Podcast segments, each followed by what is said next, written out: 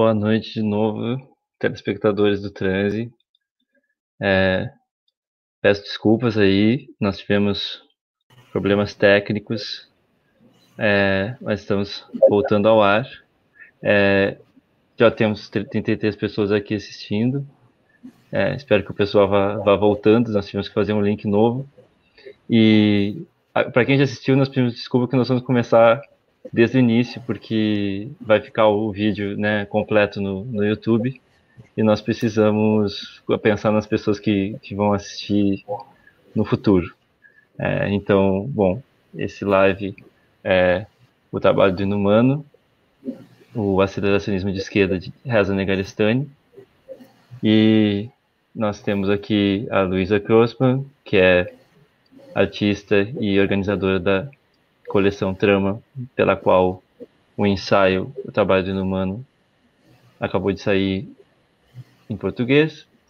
JP Carron, que é filósofo, professor da UFRJ, é artista noise, é um dos, dos é, donos do, do selo Terminal Records. A gente está rindo porque eu estou corrigindo a minha apresentação que, que da primeira vez estava falhada.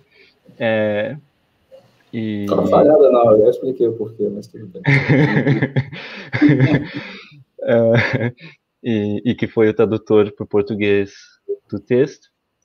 É, e a Cássia Siqueira e o Federico Nieto, que são alunos do New Center for Research and Practice, que, portanto, estudam e pesquisam junto tanto ao JP quanto ao Reza Negaristani que são instrutores lá. É, e a gente tinha começado, mas infelizmente vou pedir para a Luísa recomeçar a apresentação desse contexto maior dentro do qual se insere essa publicação desse ensaio que deu origem a esse episódio do Transe, porque esse ensaio sai dentro dessa coleção Trama da Editora Zazi, que é parte de uma obra artística mais ampla da Luísa, que, que tem outras dimensões que se interlaçam em um, em um diagrama complexo, e eu queria entender melhor esse mapa desse diagrama maior. Tá bom, vamos lá novamente. Aí agora, dessa vez, eu vou esquecer várias coisas que eu tinha falado primeiro. bom, é, então, a, a gente, né, essa, essa edição da, da tradução do trabalho de Inumano, que foi traduzido pelo JP, está saindo, como o, o Zé falou, pela coleção Trama, da editora Zazi, é, com quem eu trabalho em colaboração. É, a pessoa responsável pela Zazi, né, que coordena e que criou a Zazi em 2015, é a Laura Eber, que é artista e foi professora da Unirio também. É, e a Laura cria, então, a Zazi em 2015 com o intuito de é, é, promover traduções e também alguns ensaios inéditos é, que seriam é, de fácil acesso e de acesso gratuito, principalmente para o âmbito universitário. E, e ela faz isso, então, através dessas publicações online, é, que ficam no site da Zazi, que depois, enfim, a gente linka é, nos comentários ou, ou na descrição do vídeo. E lá, então, é possível acessar todos esses PDFs, né, que também podem ser impressos por quem quiser, mas é possível acessar gratuitamente é, os textos que são é, traduzidos e etc. E a coleção Trama, que é a coleção que eu faço é, em colaboração então, com a Zazi, ela começa, na verdade, é, como parte de um trabalho maior, que também se chama Trama, daí que vem o nome, é, que eu realizei em 2018 para é, Bienal de São Paulo. E em 2018, então, quando eu estava realizando esse projeto maior chamado Trama, é, eu estava, e eu continuo, na verdade, é, é, parte da minha prática de artista, que, enfim, né, além de artista, eu escrevo, eu sou professora, eu me interesso por questões de organização cultural, eu já tive um espaço positivo, é, eu me interesso e estava querendo é, criar um trabalho, criar um projeto que investigasse e que expusesse mais as questões mais infraestruturais do mundo da arte, as questões mais sistêmicas mais do que, por exemplo, é, fazer um trabalho que falasse sobre uma subjetividade específica ou, enfim, uma questão de, de expressão pessoal e, e, e, tudo mais, né? E então o trama é uma das estratégias que eu, que eu criei para o trama para conseguir justamente fazer um trabalho que é, tivesse um caráter um pouco mais sistêmico foi trabalhar através de colaborações. Então, em vez de trabalhar como uma artista, né, uma agente é, sozinha, digamos assim, dando vazão para sua própria subjetividade, etc. É, eu escolhi chamar algumas pessoas para colaborar comigo e pensar projetos que se relacionassem com a instituição da Bienal de São Paulo, ou seja, a Fundação Bienal de São Paulo. E aí colaboraram então comigo o Pedro Moraes, que é designer, enfim, escreve também, é, com um projeto é, relacionando painéis solares e, e, mineração de criptomoeda, e que investigava as questões infraestruturais do prédio da Bienal de São Paulo. O Nedale Jones, que é um músico, é, e que juntos a gente criou uma peça sonora para falar sobre os aspectos sistêmicos de cor e de raça, e enfim, pensar outras possibilidades de história para aquele prédio, que é um prédio modernista do Oscar Niemeyer, super né, branco, digamos assim, então de pensar uma perspectiva mais a partir do Negalei, do trabalho dele mais afrofuturista.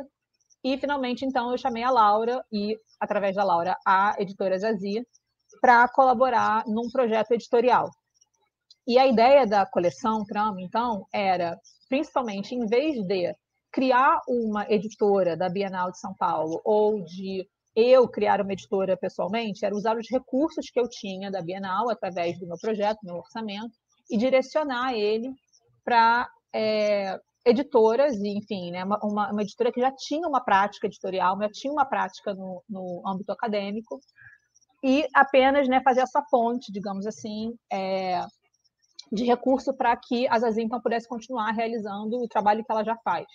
Então é um pensamento um pouco diferente em termos de proposta artística, porque não é necessariamente a criação de uma editora ou a criação de uma é, é, é, proposta editorial da Bienal de São Paulo, mas sim uma ideia mais de redirecionamento de recursos é, para estimular coisas que já estão acontecendo no campo.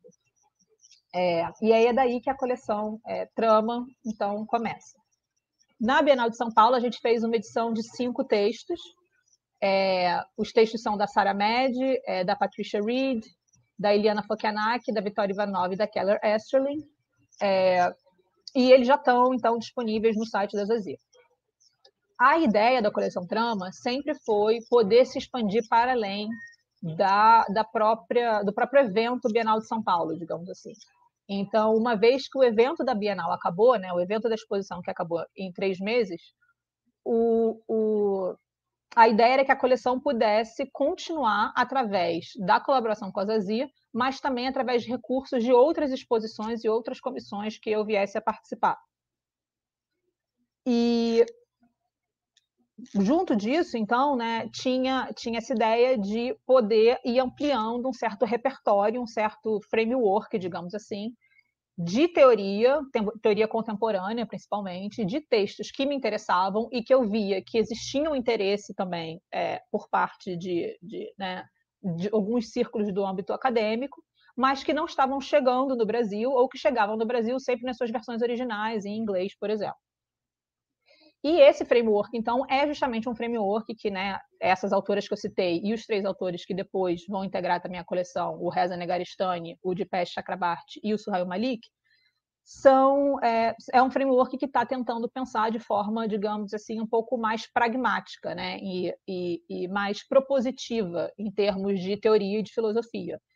É, saindo um pouco só da coisa é, analítica ou só da, da, da da escala, né, da escala pequena, enfim, tentando pensar os assuntos em uma escala mais global, em uma escala de ação e de intervenção mais ambiciosa para as práticas da esquerda e tudo mais. Então, esse é mais ou menos o recorte editorial, digamos, da, da coleção Trama.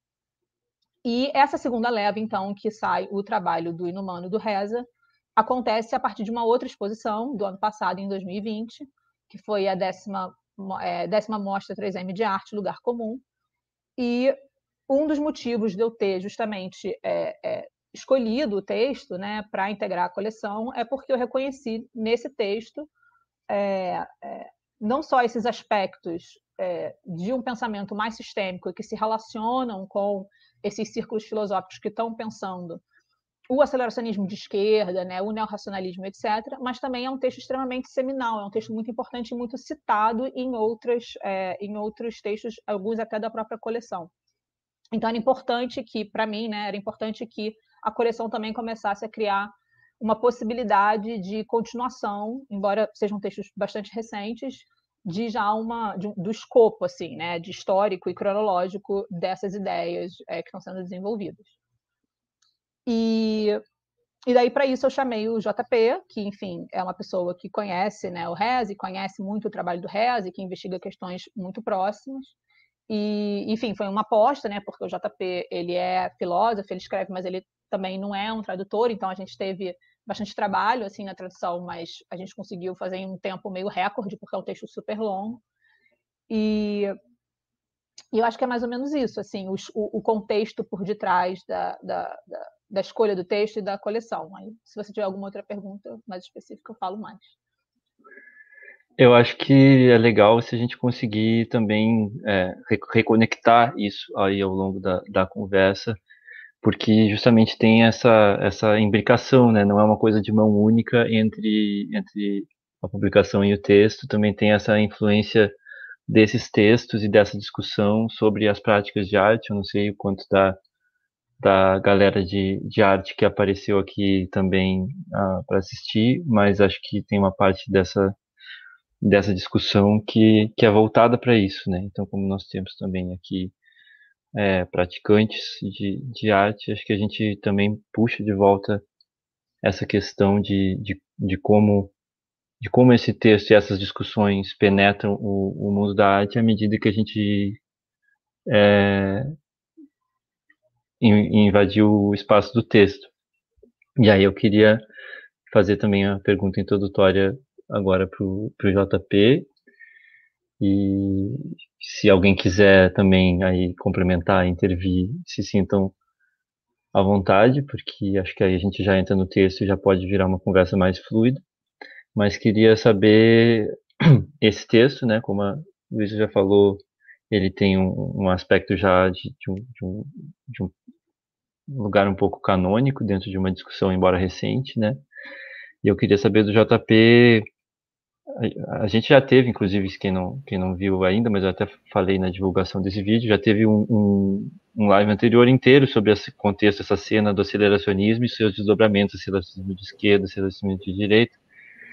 E então não, não precisa também recapitular isso tão profundamente, mas em, em alguma medida em, em que lugar que esse texto se encaixa é, nesse contexto e, e, no trabalho do Reza, né, considerando também é, ser um texto transicional na, na, própria obra dele, né, e que já, que já é algo de que ele se distanciou em determinadas é, questões. Então eu queria que tu situasse esse texto no, no seu contexto, né, dizer o que, que, que ele traz de, de ruptura, né, porque ele também tem um aspecto assim, e de, de, de fundante para outras discussões é, enfim, aí daí a gente vai puxando. Ok. É, bom, obrigado pelo convite, obrigado por organizar essa. Estão me ouvindo, né? Tudo bem? Sim. É, obrigado por organizar essa live. É, em relação ao texto propriamente dito, é, eu acho que, em certo sentido, é um texto transicional.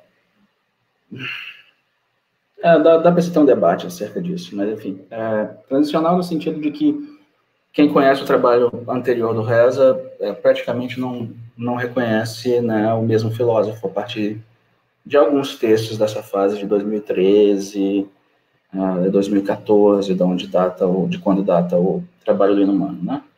É, Reza publicou primeiro o Ciclonopédia, né, que é um, um texto é, dito de theory fiction, né, ficção teoria ou teoria ficção, é, que assim uma, dá para situar numa linhagem muito mais próxima da linhagem do CCRU que a gente comentou lá naquela outra live, né, do aceleracionismo. Eu não acho que seja absolutamente um texto epigonal nem nada do gênero, mas é, não apenas tem uma influência do tipo de produção textual que o CCRU fazia, como herda alguns dos elementos mitológicos da mitologia do CCRU que eles desenvolviam lá no, no contexto dos textos do CCRU. Né? É, e, e, textos assim continuam sendo produzidos. Né? Quem conhece o trabalho do Thomas Moynihan tem, tem ainda é, bastante, bastante produção textual que se relaciona com aquele universo mitológico. Né?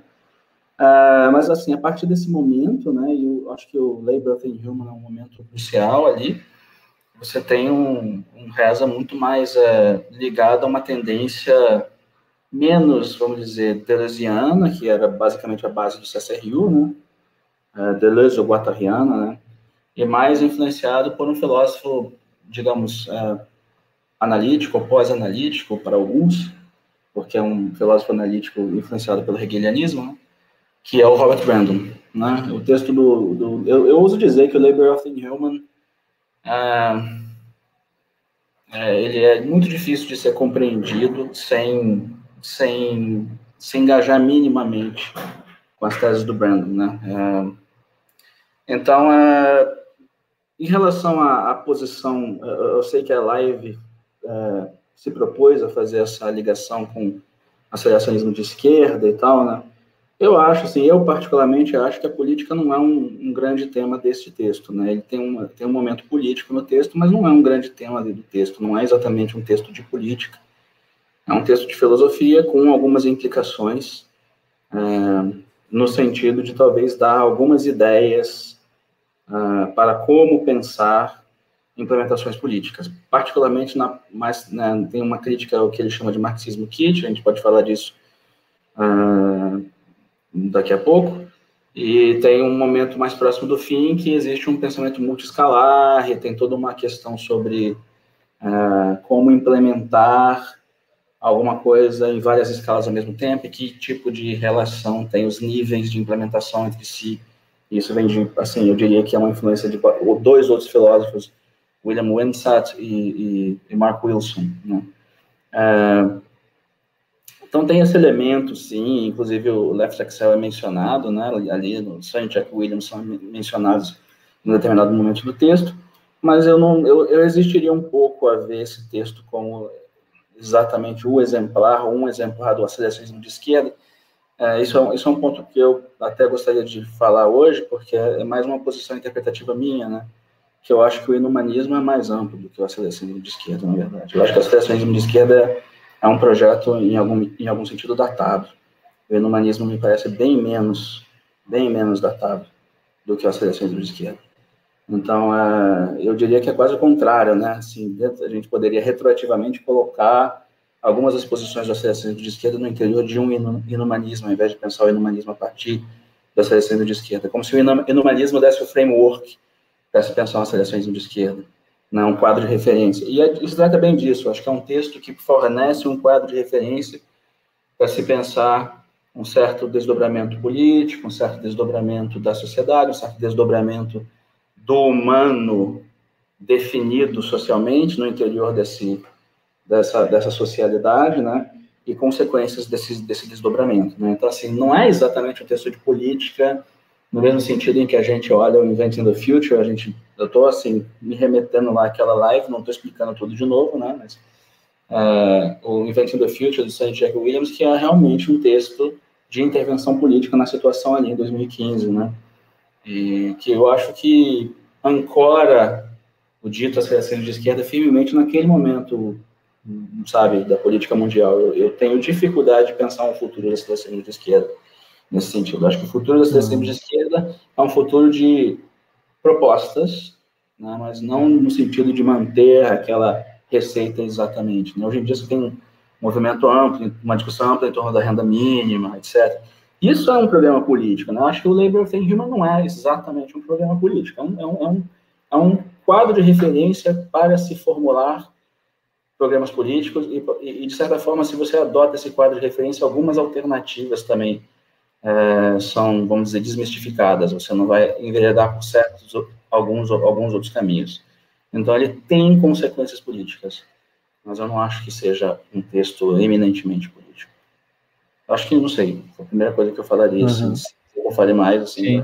Sim. não é como se ele eu, eu, tenho a impressão assim como se ele operasse num outro grau de, de abstração assim enquanto texto mais uhum. filosófico mesmo né e que é menos uhum. imediato menos interventivo até por sei lá tipo de né, o tipo de discussão de, do Sanicek e do Williams são muito diferentes são ligados à economia né de forma bem Sim, pensando em, em, em, em pleitear coisas em se conectar né como sei lá corbinismo ácido, esse tipo de coisa que é muito mais imediata do que a coisa do Reza, que parece que é sobre o destino do humano, mas ao mesmo tempo segue tendo uma dimensão de esquerda nisso, ou, ou tu não tu não diria não. assim, não digo no sentido de que parece que ele faz da de, como se ele estivesse dizendo no fundo de alguma forma que a inteligência é radicalmente comunista é, por, por essência, assim, de alguma forma. Tu acha que, esse, que, essa, que essa esse adágio é. seria demais ou que, que tu diria disso? Não, eu não acho que esse adágio seria demais, mas acho que esse adágio se torna muito mais realizado no Intelligence Spirit, né? No Intelligence Spirit, efetivamente, o último capítulo fala que a, a filosofia tem uma tese sobre a igualdade de todas as mentes. E não só tem uma tese, como ela é a elaboração programática dessa tese. Então, aí, efetivamente, você tem uma conexão da filosofia com uma espécie de ideal comunista que se reflete nessa, nessa elaboração ao longo do tempo de, basicamente, o que? É, mundos, né? Ele usa o Goodman, Nelson Goodman, esse filósofo que fala de fabricação de mundos, é uma influência importante para ele.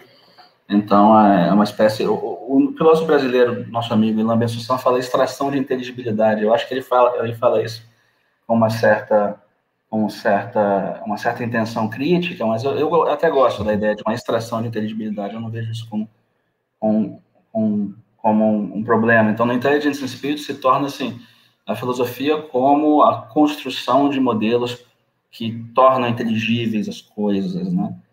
É, e que potencia, e que coloca e que, e que coloca uma tese sobre a potencial igualdade de todas as mentes que são capazes de né, é, participar desse processo. É um pouco parecido com Labor, né? No certo sentido, Labor of the Human é uma tese sobre o humano, não é sobre a inteligência, né?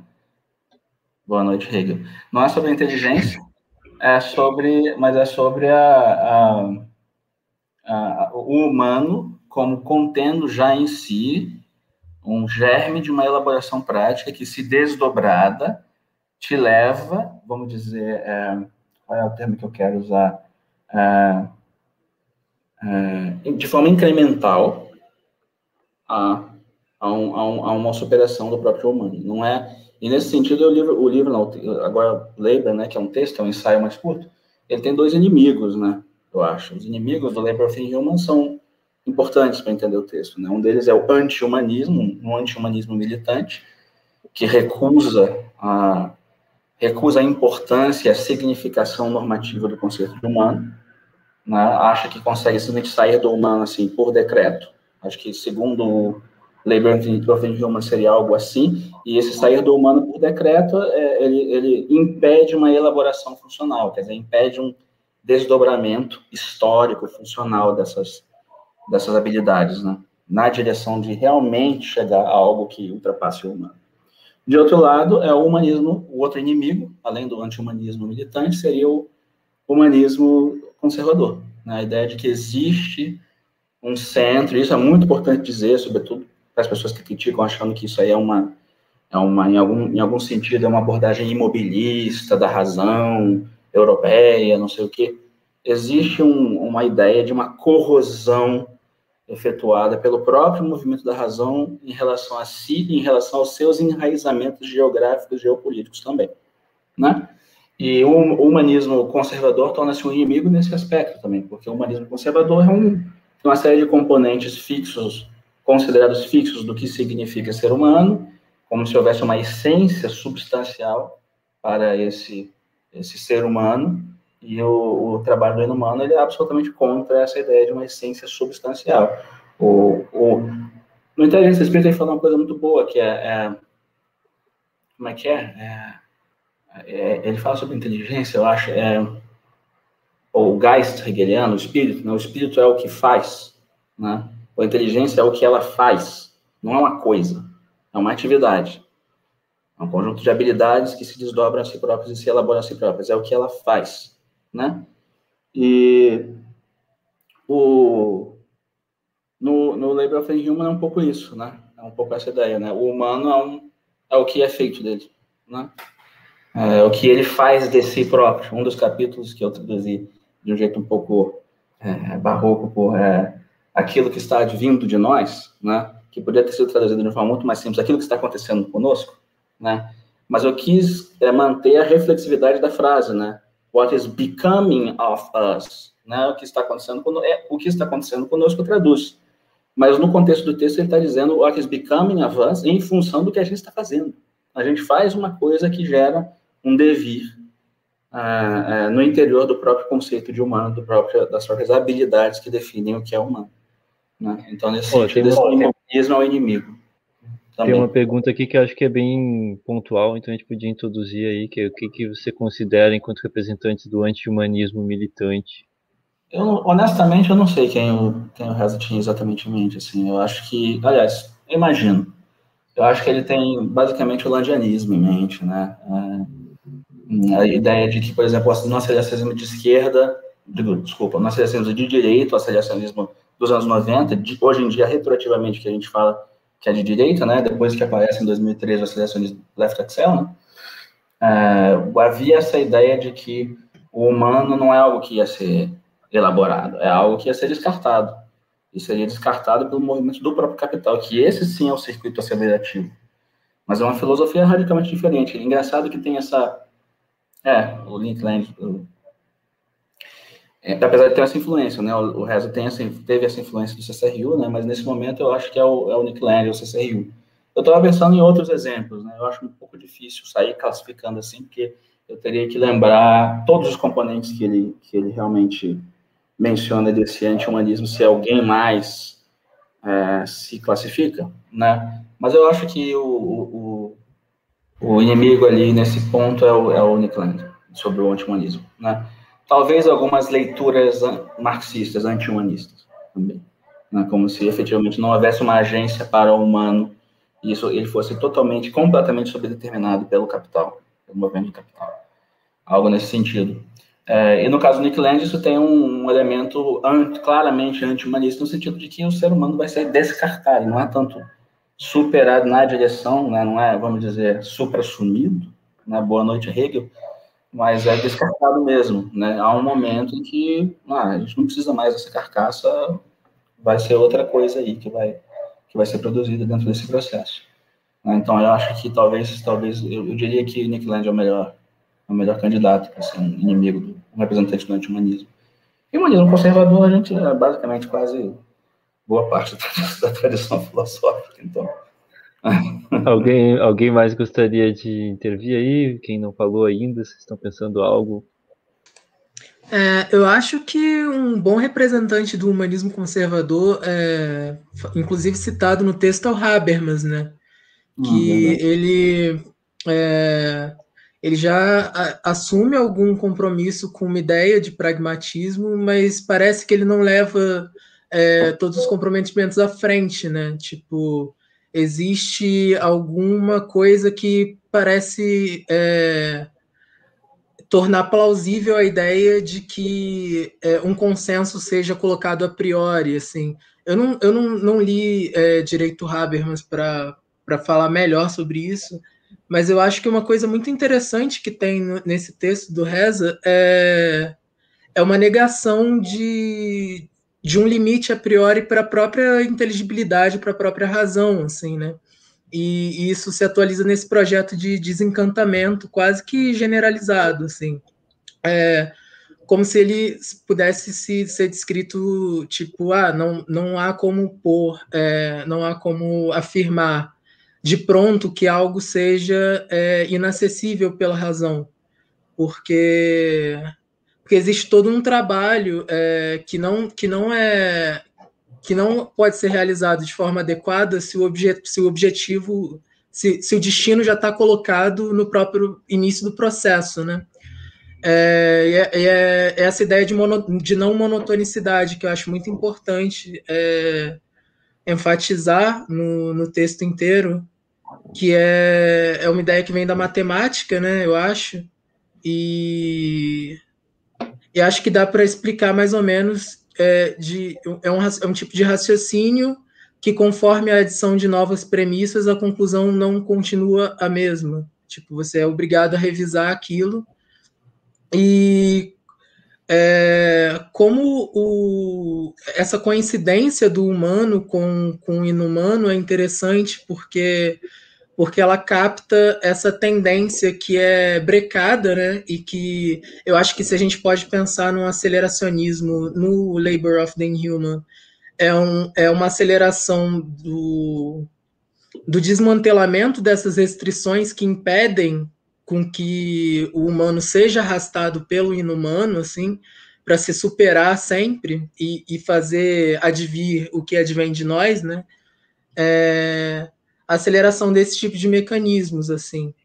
E não sei, tava fazendo um freestyle aqui. Não, sim, eu acho, eu acho que sim. O Habermas é um, é um filósofo que é citado. Mas eu, eu às vezes acho, não sei, é, não sei como me posicionar adequadamente diante do Habermas, né? Porque assim, para quem é de fora desse universo, vamos dizer, da filosofia da linguagem pós-Celarziana, basicamente Sellars, Brandon, McDowell, esses filósofos que são uh, a influência desse neorracionalismo, a influência não só do Reza, mas do Ray Bercier, uh, do Pete Wolfendale, de vários desses, desses filósofos ditos neorracionalistas, né? Para quem é de fora, é difícil, às vezes, ver a diferença entre um Habermas e um Brandon. Né? Aliás, eu vejo muito claramente que existe essa, existe essa crítica, é quase que, quase que você consegue quase que você consegue trocar que se critica o Brandon, também é criticava no Habermas e vice-versa. Mas o Reza, ele diferencia bastante os dois. Para ele, para ele o Habermas talvez seja talvez um candidato ao humanismo conservador, porque ele tem uma concepção substancial de socialidade, quer dizer, a socialidade é um conjunto de gente ali, né? Então parece que existe uma substância social é, para o Habermas que na interpretação do, do Reza, né, no Brandon, é, no Brandon também, né, ele também critica a mesma coisa do Brandon, mas no Brandon você tem é, um, uma dinamização é, dessa, desse, desse acordo intersubjetivo, né, que no Habermas parece que está previsto desde sempre. Né? Enfim, o Reza, no final das contas, começa a criticar o próprio Brandon. Né? No Intelligence Spirit, a crítica, essa crítica à substancialidade da socialidade também vai ser é, proposta contra o próprio Brandon, né? no sentido de que a socialidade tem que ser uma condição formal né, dessa, desse desdobramento, não uma condição substancial, quer dizer, uh, aí é um pouco difícil elaborar isso aqui, né, numa live, porque começa a entrar num, num, nível alto de tecnicidade, assim, mas eu acho, é, ele de fato, ele joga contra, joga o Brandon como contra o Habermas no texto, né, eu acho que valia a pena estudar melhor isso, na verdade, para entender exatamente, porque é um ponto que eu acho muito sutil. Né? Aqui ah, tem uma questão enfim. que conecta até com, com algo que a gente andou conversando, né, que é qual é a visão do humanismo pelo inumanismo. Porque realmente, assim, tem alguns pontos do ensaio que me parece que, que o ponto do Reza seria, uh, não teria, inclusive, uh, problema com se considerar como humanista, desde que o humanismo seja considerado como tendo sempre sido necessariamente um inumanismo, ou seja, que você ser, você ter um efetivo compromisso com o humano nesse sentido de, de uma, uma dimensão normativa inteligente da, da, né, da, da, da, realidade seria ter um compromisso com esse procedimento radicalmente é, auto-reformista, né, como como ficou no, no texto. Uhum. É, não sei, alguém quer comentar? Então, é, é, queria saber sobre o que vocês acham de, de, se, de se o humanismo e o inumanismo acabam se juntando, ou enfim, essa pergunta aqui, né, que o Leonardo trouxe. Eu, eu acho que nessa leitura bem específicas, sim, acabam se juntando é, nessas condições que você acabou de, de colocar agora. Né? Se o humanismo for visto retroativamente como um, o pontapé inicial desse processo de libertação e de emancipação do humano é, contra suas restrições é, aparentemente necessárias, né? E esse movimento de tornar é, todas essas restrições passo a passo, é, fazê-las serem é, é, serem vistas como contingentes, né? Se tornar transparentes os mecanismos que fazem a gente enxergar certas características como sendo necessárias para o humano e, e, mantendo uma definição minimal de, de humanidade, né? que possa dar vazão a essa multiplicidade que emerge conforme os comprometimentos vão se atualizando e tal. Acho que dá para ver, a não ser é porque o humanismo geralmente como é tratado, é, automaticamente vem essa imagem do, do que ele chama de humanismo conservador, né? Então, quando a pessoa já vai para o texto com, com essa pressuposição, fica um pouco difícil de, de conciliar isso. Sim. É, eu, eu, eu acho que é, é exatamente isso. Eu, eu acrescentaria que a relação é vista, a relação só pode ser vista do ponto de vista do inumanismo. Acho que é isso. Do ponto de vista do humanismo, não tem relação. Né, do ponto de vista do humano tal qual, não tem relação. Ele não vê a relação do inumanismo consigo. Agora, o inumanismo vê a relação com o humanismo. Porque é só retroativamente, vendo o humano como um conjunto de comprometimentos a serem elaborados, é que essa ligação é, está posta. Sem essa relação lógica, ela não está posta. Né? Então, é só do ponto de vista do interno ao inumanismo se vê a relação com o humanismo e é retroativo. Isso é uma coisa bonita do texto, porque assim, você tem um elemento, é, digamos, uma retroatividade bem hegeliana em jogo aí, né, de redefinição em função do, das, das redefinição do que era em função do que foi gerado, mas ao mesmo tempo ele escreve isso, ele descreve isso como um circuito de feedback positivo, bem a maneira do CSRU, né? Tipo, a, o futuro que vem para o passado reescrevendo as suas, suas próprias condições, que fica assim, nossa, é muito, muito louco e impressionante que se tenha conseguido criar uma passarela entre essas tradições filosóficas tão distantes pela forma em que ele escreve a coisa. Você começa a ver, nossa, dá para entender, talvez, como você faz a passagem. Aí é uma, uma, uma especulação meio. Uma especulação, eu diria, é, quase biográfica sobre o Reza, né? como se faz a passagem de um tipo de pensamento, de um certo mecanismo cibernético que ele herda do CSRU para uma cibernética da vida, no sentido hegeliano que é um sentido técnico Hegel. Na né? vida tem um sentido técnico e tal, é uma cibernética mais rica, vamos dizer, se a gente quiser aplicar cibernética ao Hegel, que inclusive responde a pergunta aí sobre o Yukui que alguém fez. Né? O Yukui enxerga a terceira crítica do Kant, a, a analítica do sublime, e o Hegel como uma espécie de início da cibernética, né? E talvez isso seja um ponto em comum entre os dois, mas eles não têm lá muita relação, na verdade, eu acho. Né? É, exato. Hum. Outra é, eu, pessoal ver. Eu queria, eu queria mencionar um, uma, uma coisinha uh, no que JP disse. Uh, primeiro, eu queria agradecer na, na Transruf uh, pelo convite uh, para a discussão. Uh, mas uh, eu quero trazer uma polêmica, mas uh, que, que eu penso um, que, que é uma na labor de um do inumano existe uma espécie de continuidade um, com a obra temprana do Reza na questão de uma radicalidade na imanência do, do humano que permite um, uma, uma, questão econômica ou de acessibilidade ao fora, ao fora landiano. E é como se Reza tentasse, e, e eu, eu pode dizer que o neorracionalismo em geral uh, intenta uh, traçar uma sa saída, uma saída ao fora de outra forma, de, de, outra forma uhum. distinta. E, e, e, é como, e, se você é, lê nossa enciclopédia uh, o capítulo do, do A Good Meal, uh, por, por, exemplo, um, da ideia de que é, para acceder a fora você necessita uma série de regras uh, bem eh, uma série de regras eh, quase neuróticas, não? Ah, você, se siga essas regras, você eh, pode acceder ao fora, mas afora se encontra dentro. Não? E, e eu creio que Reza tenta resgatar essa ideia de imanência radical no humano, eh, mas humano permite, eh, como proposta radical, que, que exista só fora, adentro do humano, e tenta como sacar essa essa ideia do, do imanência radical. Mas não sei o que você pensa. Eu, eu penso que Landian, é, é um tono landianista.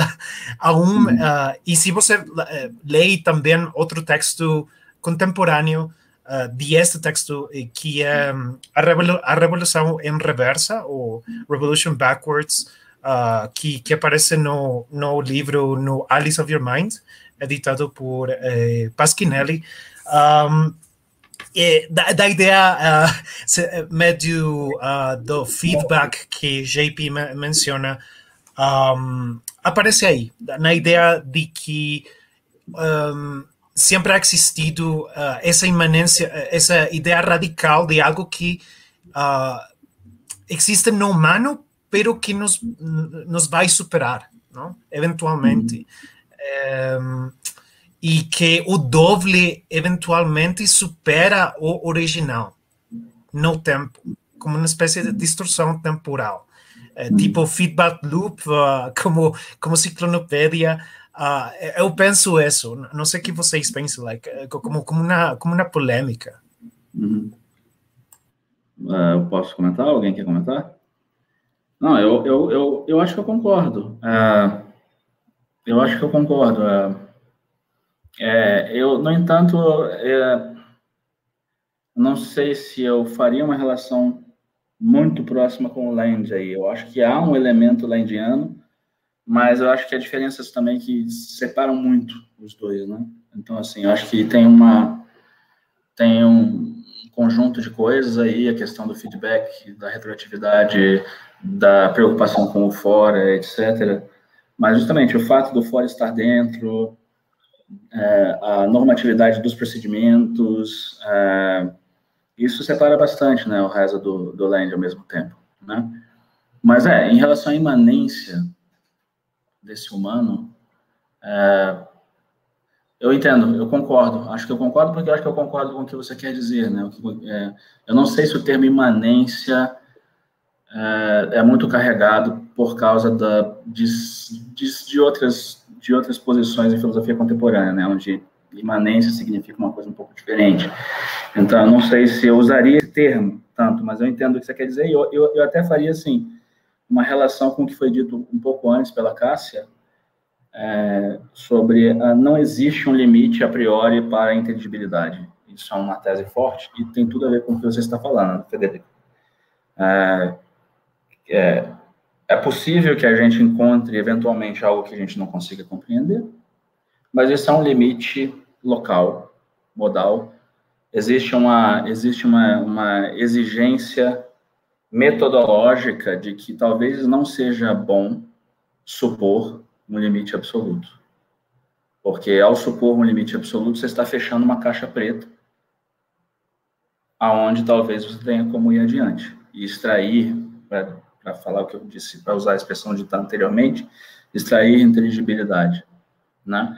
É, e isso também, por sua vez, recai em uma, em uma discussão que já, já tive com o Zé, na, acho que foi na, na live sobre escalas, nem foi a live que vocês sugeriram, né, para ser vista antes dessa aqui, que foi a do aceleracionismo, uhum. mas a live sobre escalas, né? As escalas talvez seja boa para ser vista depois dessa aqui também. É, a live sobre escalas, porque ali havia uma discussão, por exemplo, com o perspectivismo, né? A gente conseguiu discutir bem com, a, com as posições, acho, acho eu, com as posições perspectivistas, é, no sentido de tentar insistir numa incompossibilidade entre perspectivas, esse tipo de posição, né?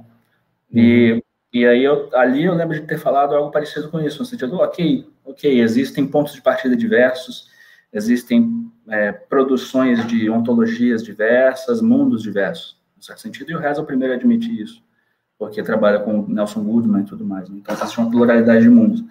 Mas é, a questão da incompulsibilidade é talvez problemática aí. Eu, não, é, eu acho que a posição a posição né, racionalista multiescalar, ela tenderia ela tenderia a inverter o dado aí, né? É dado que há incompossibilidade. A gente diria, não, você tem que demonstrar que há incompossibilidade. Né? Eu acho que essa, essa é uma diferença. Tem que, tem que ser demonstrado que há incompossibilidade. Talvez no estágio atual das coisas haja incompossibilidade entre duas perspectivas.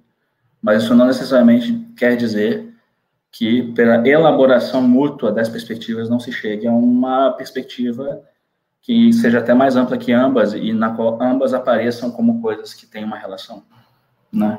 Até porque ontologicamente a gente tem relações materiais aí também influenciando as perspectivas, né? Ah, enfim.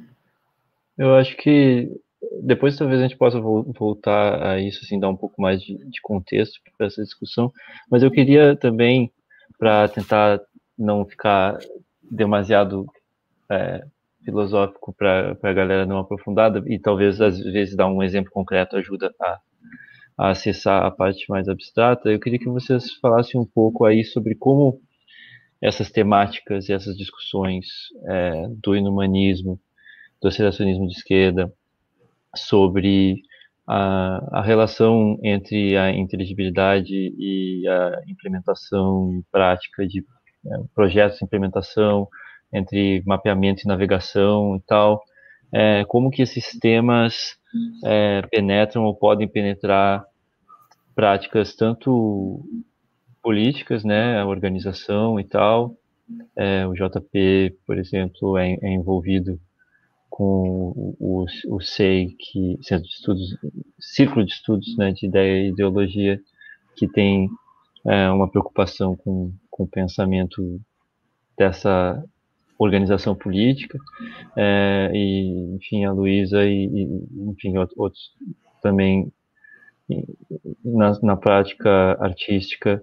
É, enfim, queria que vocês tentassem é, dar uma passada por dimensões mais assim de como que vocês veem que essa discussão inspira de alguma forma mais ou menos é, rígida, sabe? Não precisa ser uma aplicação rigorosa exatamente do que o Reza está dizendo, mas de como esses debates podem levar para caminhos diferentes, seja na organização política, seja na prática artística, né? Porque acho que a coleção também vem muito tentando, até como a Luísa acho que já, já desenvolveu um pouco no início, é, transformar um pouco, dar um outro tom assim para a abordagem da, da, da prática artística também, eu acho. Eu posso começar um pouco, então. É... Enfim, eu acho que né, não, não vou conseguir aqui trazer exemplos é, totalmente né, práticos e, e, específicos, mas eu acho que mais uma ideia assim de é um certo, talvez um certo direcionamento, né, assim, é, em relação à prática artística. E aí aqui eu vou, vou localizar também o que, né, a prática artística como prática artística da minha área, né, da arte contemporânea, é, porque também existem, enfim, outras formas de pensar a prática artística. Eu acho que esses universos não necessariamente são tão equivalentes, né, quando vai se falar de música ou quando vai se falar de, é, de outras, outras produções culturais, teatro, cinema, etc. Existem variações, existem nuances que tornam é, é, esses universos mais específicos, né?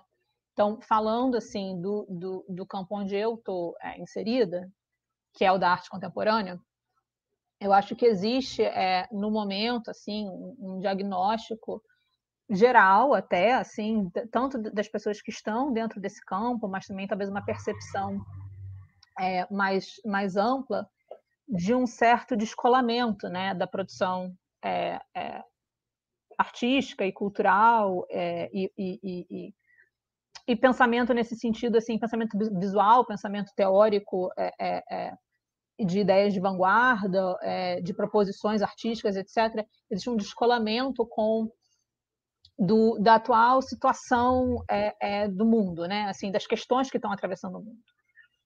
E, e fica bastante claro, para quem está inserido no meio, uma certa falta de traquejo em conseguir lidar, digamos assim, com é, esses aspectos de escala ou esses aspectos de tecnologia, por exemplo, ou até aspectos que atravessam, por exemplo, a economia da arte, né, o, do capital, do neoliberalismo, por exemplo, e as consequências que isso tem para, por exemplo, uma, uma determinada experiência artística. e, e o que eu acho que assim esse campo filosófico contemporâneo vai conseguindo traçar é, ou vai conseguindo pelo menos dar um pouco mais de contorno é não só na parte de, de, de conseguir diagnosticar onde, onde esses, esses é, comprometimentos ou essas ideias ou essas especulações começam a se quebrar e falhar, seja por questões de escala ou seja por questões originárias das propostas artísticas, mas também é, começam a conseguir traçar um certo mapa de ação, né? como você estava falando, um certa, uma certa possibilidade de programa. É, e com isso, trazer também, e aí aqui eu vou, vou, vou trazer só porque, enfim, a gente está falando, né, eu estou falando aqui dessa prática artística, trazer uma atualização para certas práticas históricas, artísticas, como, por exemplo, crítica institucional e etc., para além de um aspecto de, de, virtude crítica ou de crítica e resistência, e mais é, para um território de ação e de proposição e de intervenção. É, então, eu acho que, que, de certa forma, assim, toda essa, essa são, são teorias muito diferentes, né? Não quero botar tudo no mesmo saco, assim, é, é, os textos que estão dentro da, os textos que estão dentro da coleção é, também partem de perspectivas diferentes, mas eu acho que o que une, né, eles e, e, e que traz também para perto dessa, dessa discussão que a gente estava falando sobre o inumanismo, né, é essa essa preocupação em estar tá estabelecendo um programa que pode ser revisto, mas que também segue é, é, um comprometimento com determinadas é, é, com um determinado passo a passo, digamos assim, né? Então, acho que para a prática artística, pelo menos na minha visão, é, isso tem muito a ver com, com esse estabelecimento político e social e econômico de programas e de tarefas é, e de certas associações é, é, é de vocabulário até, né, de vocabulário estético, digamos assim, é, que são necessárias para poder atualizar uma prática artística contemporânea e, dessa maneira, conseguir atualizar é, o próprio campo da arte contemporânea e, então, a sua associação com essas problemáticas do mundo. Não sei se era exatamente isso que você estava perguntando, mas, assim, é, é a contribuição que, que eu posso dar. Era, sim. E só para, eu só queria fazer um comentário, que era uma coisa que eu queria ter dito no início, assim, que é, em relação ao texto, né, ao, ao, texto do Reza e a tradução do, do JP, que para mim foi uma coisa, uma experiência muito bonita acompanhar, porque como o, o, o, o JP conhece, né, muito o trabalho do Reza, ele conseguiu manter é, um vocabulário que é muito caro a essas discussões, né? Que é esse vocabulário que está muito associado a, a, uma metáfora de máquina, uma metáfora de rede, né? E, e entender isso foi para mim muito foi muito importante para eu conseguir ler o texto, né? Como uma pessoa que não é, é, é tão, tão inserida no meio da filosofia, foi muito importante para mim para eu conseguir ler o texto. Então eu queria também salientar isso assim até em relação a essas questões estéticas, né, de escolha de como o Reza escreve, de como a tradução foi feita.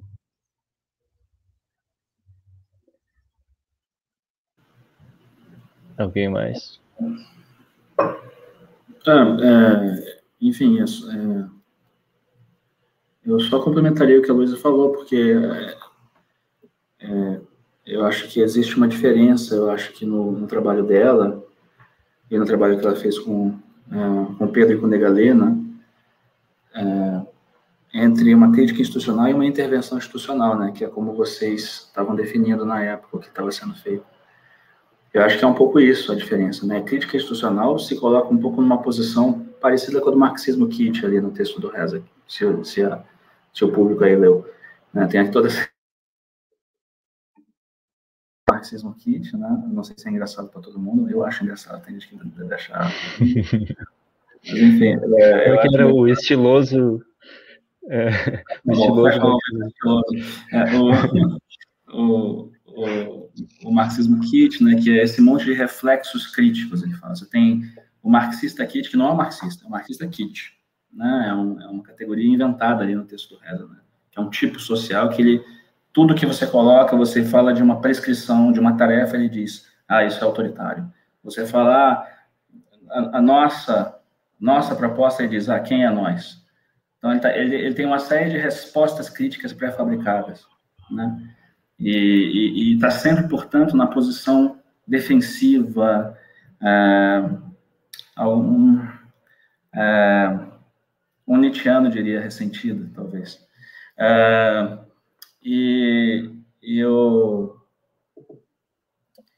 e, e, e, e, eu acho que a, a mudança de crítica, é, colocando isso no território da arte, né, eu entendo que a mudança do, do paradigma da crítica institucional, que tem a ver com mostrar um funcionamento, e eu estou falando disso que também meu próprio trabalho tem alguma coisa a ver com isso, né? Também no sentido de uma elaboração prática, não no sentido só de uma crítica. Quer dizer, a crítica é um primeiro passo para uma elaboração prática. Tornar algo visível é um primeiro passo para elaborar os passos de transformação desse algo que se torna visível. Então, eu acho que a, a virada para intervenção institucional tem a ver com isso, não ficar só na, no reflexo crítico, né? mas no, mas no, numa, num reflexo crítico que tem que ser um ponto de partida para uma elaboração. E essa elaboração acaba tendo um caráter tecnicamente normativo. As pessoas não gostam dessa palavra, mas no contexto da filosofia da linguagem que o Rasa usa, que o Rasa é influenciado, Brandon, Sellers, essa palavra tem um termo, tem um sentido técnico, né, no sentido de colocar uma prescrição, quer dizer, você usa usa uma palavra conforme um conjunto de regras revisáveis, e aí entra a questão da não, não monotonicidade que a Cássia também é, mencionou há algum tempo atrás, que é super importante, quer dizer, a regra não é, a normatividade não é a normatividade de, justamente do humanismo conservador, que está lá parado e é daquele jeito para sempre, não. É exatamente porque você consegue descrever as coisas em termos de prescrições é que há uma prescrição para alterar as prescrições que você segue. Né? É, agora, teria muito mais, coisas muito mais técnicas para desdobrar isso aí, né? Porque o que eu falei é super, super, super é, aproximado, né? Mas eu acho que a diferença é um pouco essa, né? Então, assim, me interessa, como interessa a Luísa, que o terreno, não só da arte, da política, de outras práticas, seja um terreno onde há uma transformatividade, né, das, onde se coloque uma transformatividade das práticas, que é análoga um pouco ao que acontece, o que é é, proposto no texto do Reza, não só não só o reflexo crítico, né, mas o reflexo crítico, quando ele passa a ser elaborado, ele não é mais um reflexo, justamente, ele se torna um comprometimento, que é uma palavra central no texto. A minha maneira de, de interpretar, especialmente assim, as, as coisas que eu vi do trabalho da Luísa, é, dentro das minhas referências que são limitadas também dentro do, do mundo da arte contemporânea, assim, mas eu eu vejo ali como se fosse uma, uma intersecção, assim, uma fusão entre, entre essa tradição da crítica institucional e essa outra tradição que, que vem, sei lá, eu vejo coisas que parece que, lembra do, do Ricardo Basbaum, por exemplo, que parece que vem dessa tradição, assim, que acho que, que dá para traçar para coisas do Oiticica, assim, essa tradição de, de uma diagramática do acionável, assim, da, da do, do, do das, de, de botar práticas em movimento, né? Só que parece que uma coisa potencializa a outra, porque essa, essa segunda tradição que, que eu estou trazendo, parece que ela ficava numa coisa do lúdico, assim, que, que podia se, equacionar com aquilo que o, que o aceleracionismo de esquerda tende a, a, falar do localismo e tal, sabe? Você vai lá, você pega um parangolé, você deita num troço e aquilo acontece naquele momento mas depois, enfim, né, talvez tenha acontecido alguma mudança assim nas tuas, na tua interioridade, mas parece que isso não constrói e, e, como se tivesse chegado a um limite, assim, essa, sabe, a gente pode continuar fazendo isso uma série de vezes e o mundo continua, né, avançando para o caos e destruição, e aí parece que você junta essas duas coisas e, e isso é, cria essa, essa, escalabilidade, assim, você acha que, que sei lá, que tem a ver isso aí? O que, que você diria dessa. é, pô, tô falando do, do teu trabalho, né? Do, do, do é. É... Sim, eu acho, enfim, né? Eu acho que é importante, é importante deixar muito claro que a atração que né, um, um, um projeto de arte contemporânea acho que qualquer que seja ele, é sempre limitada frente ao caos e destruição. Sim, mas tem uma intenção, assim, de... Né, de... né, tem os, os, limites da própria coisa e tal, mas eu acho que, de fato, tem uma, uma diferença, né, de, de pelo menos para mim, de, de intenção, até de intenção em termos de, é, de público, assim, né, eu posso dizer, enquanto talvez, né, só para usar os exemplos que você mesmo deu, o Hélio, é, ou o Bas Baum, né, esteja muito ligado com essa ideia de experiência do público é, é, como né, a pessoa que vai botar o parangolé, a pessoa que vai participar da experiência artística, e é essa experiência que importa, e é essa experiência que tem o potencial, então, de ser transformadora, né? É, na subjetividade dessa pessoa, na experiência in, né, é, que, ela, que ela mesma confere sentido, é, eu acho que o que eu estou tentando articular e que aí também vem, é, né, tem essa, essa, essa tradição também do, do, das, da, do Suhail Malik, né, que tem esse outro, um dos outros textos que, que tem a tradução agora, que é o Contra Contemporâneo, que é uma tentativa de pensar a experiência contemporânea sem estar, tá, a experiência da arte contemporânea sem estar tá, é, deslocada, ou melhor, descolada é, de um tempo, né? Então, assim, o, o Suhail vai, vai, vai trazer esses dois, esses dois, vai usar muito, né? Esses dois aspectos, que é a virtude crítica, que se relaciona com um pouco aquilo que a gente estava falando antes da crítica institucional e de, enfim, né? Você usar a crítica como uma virtude, mas sem de fato é, proporcionar nada para além disso, e a questão da experiência indeterminada, né? Que no para o Suhail está muito ligado a um explicando muito brevemente, né, há um ultraformalismo, ou seja, uma, uma forma como a, arte contemporânea é formalizada, que é alimentada pela relação do neoliberalismo com a, a, a, a, atração sistêmica da arte contemporânea, ou como a arte contemporânea vai começar a se desenvolver ali a partir dos anos 80, enfim. É, e na perspectiva, então, do Suhail, que é uma perspectiva com a qual eu, eu me identifico, isso, isso tem um aspecto temporal que seria, então, é, anticronoesquemático, né? que, que, que vai trazendo essa, a experiência sempre uma experiência acumuladora é, para o presente e que vai se atualizando e vai inchando, digamos assim, a experiência da arte. Então, isso então impossibilita, de certa forma, a noção de uma separação entre um antes e um depois, um presente, um, um passado, um presente e um futuro, e, portanto, então quebra com essa cronoesquematicidade, não sei se eu estou traduzindo certo essa palavra, mas enfim, é, é, do tempo, né, de você conseguir diferenciar um momento do outro. E eu acho que por muito tempo, a experiência da arte contemporânea, ainda hoje, está muito é, é presa e, e, querendo alimentar essa ideia de uma experiência que se auto-acumula e que vai né, angariando cada vez mais experiências e cada vez mais subjetividades e que se perde, é, então, na, na, linha temporal. E, e o que eu estou querendo fazer, então, é meio que o oposto disso, é conseguir criar né, aspectos que consigam diferenciar um passado, um presente, um futuro, que consigam modificar alguma coisa. E uma forma de fazer isso é, digamos, fazer então essas intervenções mais estruturais ou infraestruturais e, de fato, conseguir criar é, é, condições de possibilidade, né, que se diferenciam. Então, antes isso, essa condição era dessa forma e não era então possível ter determinadas experiências e agora as condições de possibilidade por causa da intervenção artística são diferentes e portanto podem ser é, podem proporcionar, outras dinâmicas. Valeu. É, se, se, vocês não, não tiverem alguma coisa para puxar, eu pensei em fazer uma bateria de perguntas que acumularam algumas aqui e a gente olhar elas e, e tentar assim, né, responder que puder. A Leandra perguntou: neste anti-humanismo, talvez tivesse transhumanismo da singularidade, Rei Kurzweil, essa galera? Ou ele nem considera esse povo aqui de demais? É, e aqui tem mais. Ele está entre, os dois, assim, eu acho que, acho que é. Acho que é também, mas ele também acha esse super kit. Né? é, mas é engraçado porque isso parece que eu, eu, eu teria a impressão que o Curtis Weill seria quase um humanista, assim, eu não penso tão bem, mas tipo, parece que tem uma coisa, não sei. Existe um, existe um ponto do Labor of Human que é importante, que é assim, que é também um abraço dado pelo humanismo conservador ao anti-humanismo. Né? Tem um momento que ele se se igualam. Quer dizer, nenhum está pondo, nenhum está pondo uma prescrição para ser elaborado.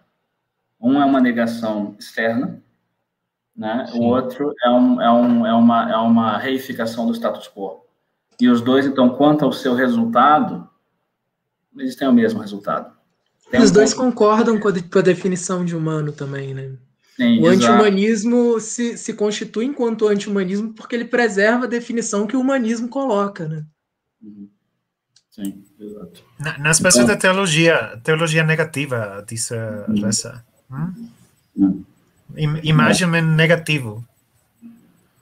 É, então, é exatamente isso. Então, o inumanismo é uma tentativa de sair desse, desse curto-circuito entre endossar o humano ou endossar uma outra coisa que não é humano, que não tenha nada a ver com o humano, que em algum sentido é uma negação abstrata do humano. Então, a gente acabou dizendo que, não, não respondendo se o Kurzweil é isso ou aquilo, mas, assim, meio que indiferenciando a resposta. Né? Mas, é, eu acho que Kurzweil, esse pessoal singular, singularitarian, né, singularitários, é, eles recaem nas críticas do resto. Talvez, ora sob um ponto de vista, ora sobre outro. Mas, sim, eu acho que sim. Que eles não são efetivamente, não estão de acordo com o inumanismo, tal como posto no, no programa de resto. Isso aqui é engraçado. Pergunta do Luiz Nassif. Por qual motivo ele deseja destruir o Dasein? Para que você quer destruir o Dasein? Eu acho que essa é a interpretação do Dugin, que o, que o Alexander Dugin fez. Assim, é um, eu acho Sim, mas eu, existe de fato uma, uma oposição diametral assim entre o Reza e um tradicionalismo do tipo do Dugin. Assim, Sim, eu acho o seguinte: o Dugin, por alguma razão, gosta do Reza. Mas, mas assim, acho que ele assim, gosta do Reza porque o Reza é honesto, assim, sabe? Porque o Reza tá, tipo, é dizendo... É, o, Reza, o Reza do mal, enfim, sei lá. Enfim, mas o Reza do mal de um jeito honesto, exatamente. Assim, eu me lembro, eu me lembro uma fase do blog do Nick Land que era muito curiosa. Era assim, era o Nick Land, há uns anos atrás, dizendo que Alexander Dugin era o maior gênio da, da teoria geopolítica na atualidade, mas, assim, tudo que eu falo é o contrário do que ele fala. Então, assim, ele aceitava o framework do Nick Land, do, do, do Dugin, que era um framework que opunha povos da terra povos do mar, atlantistas e, olha só, estou me queimando, eu conheço a teoria do Dugin, é o povos atlantistas e povos é, é, continentais, né? E, e, o, e o Nick Lance se colocava, isso é brilhante, é, eu sou atlantista, que é o arqui-inimigo do Doug. Então, ele aceita o framework e diz, eu sou o seu inimigo dentro do seu próprio framework. Eu estou falando isso porque me parece que o Doug faz um troço parecido, assim, no, na, na, relação que ele tem com Land e com Reza. Para começar, ele acha que todo mundo é object-oriented philosophy, que é totalmente bizarro, é totalmente errado. O Doug não entende exatamente as diferenças as diferenças dessas posições, mas para ele, eles são a expressão máxima explícita e teórica do que é contra a proposta eurasiana dele. Então, efetivamente, sim, sim, o Reza é, é, é, é assim, é o arqui-inimigo teórico. Isso não quer dizer que o Dugin odeie pessoalmente o Reza. Tem um vídeo agora que saiu recentemente que ele explicitamente diz: Eu odeio o Biden, eu odeio a Kamala Harris, eu odeio isso aqui, mas eu não consigo odiar o Reza nem o Nick Land. Enfim, é, é, passado aqui. É uma pergunta curiosa. Uma pequena, né? uma pequena joia da internet. Eu queria sempre ter aparecido a pergunta é, tradicionalista aqui na live. Curioso. É, inconsciente, não sei. Teve outro, Teve outra pergunta que alguém falou que o projeto do, do trabalho do humano lembrava o Heidegger, como a abertura do humano. É, não, eu, acho, é. eu acho isso curioso, lembrar o Heidegger, porque é, na minha cabeça é, é, diametralmente contrário, né? Tipo, é um projeto de eliminação de qualquer coisa que se pretenda inefável, indizível. É, é, um projeto de, de desencantamento, assim, vai na via contrária. Concordo. Eu acho que, do ponto de vista. Eu acho que é uma, é uma relação lexical. Às vezes a pessoa vê uma abertura para uma outra coisa. Tá, no Heidegger é abertura para uma verdade entendida como aletheia, clareira do ser, etc. Ou seja, existe uma dimensão justamente inefável que não se deixa descrever nem objetificar. Né? Enquanto que inteligibilidade, no sentido do Reza, passa pela adoção de esquemas conceituais que te permitem descrever e objetificar coisas no bom sentido cognitivo de objetificar. Obviamente não estou falando de comportamentos sociais e tal, é, no sentido cognitivo, né? Ah, eu consigo descrever essa coisa, né? E, é, a abertura do, a abertura do Reza é do, do open source, né? De, sim. Do software Isso acho que conecta livre. até com, conecta com essa pergunta do Felipe aqui, né? É do Federico. Federico, explica aí, Pasquinelli. É, trazendo o que eu levantei lá no início. E acho que a gente podia também conectar com com a questão do Intelligence Spirit, que alguém também tinha perguntado para explicar melhor o, o, projeto, porque lá no início a gente falou da questão da inteligência como essa como um, um, comunismo do, do espírito, assim, né? E acho que é um pouco por aqui essa pergunta de se dá para conectar a, a extração de inteligibilidade com o comum. Não sei se alguém se sente com vontade de... Eu li muito pouco Paspinelli, eu não, não vou comentar nisso, assim. Não, não, especificamente não, não em Pasquinelli, mas eu penso uh, uh, no final, no anexo, no anexo, no anexo do, do, do texto do Reza que, que ele, que ele publicou no nosso blog, Uh, e, e, é claro que, que ele, ele disse o seguinte: ele, ele disse, devemos libertar aquilo que se liberta de nós porque qualquer outra atitude é perpetuação da é, escravidão. É, eu penso que, que uma tese radical na, na, na ideia de aqui, você, aqui vocês falam uh, do, do open source, uh, que a inteligência humana não, não é, é uma coisa singular, é uma coisa que pode ser uh, posta em, em, em outras coisas que não são humanas e que, e que nós não, não hemos uh, podido uh, aún uh, ver na realidade atual. Uh, que, que é, é, uma coisa que, que vai vir, uh, mas é, é, nós não sabemos que é essa coisa.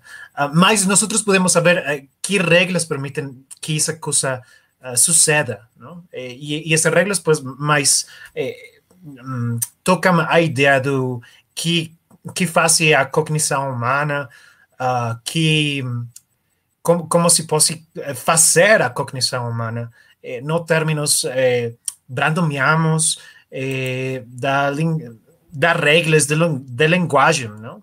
Eh, so, eu eh, penso isso, em, eh, dentro do domínio portunhol, se uhum. uh, alguém quisesse aclarar uh, essa ideia.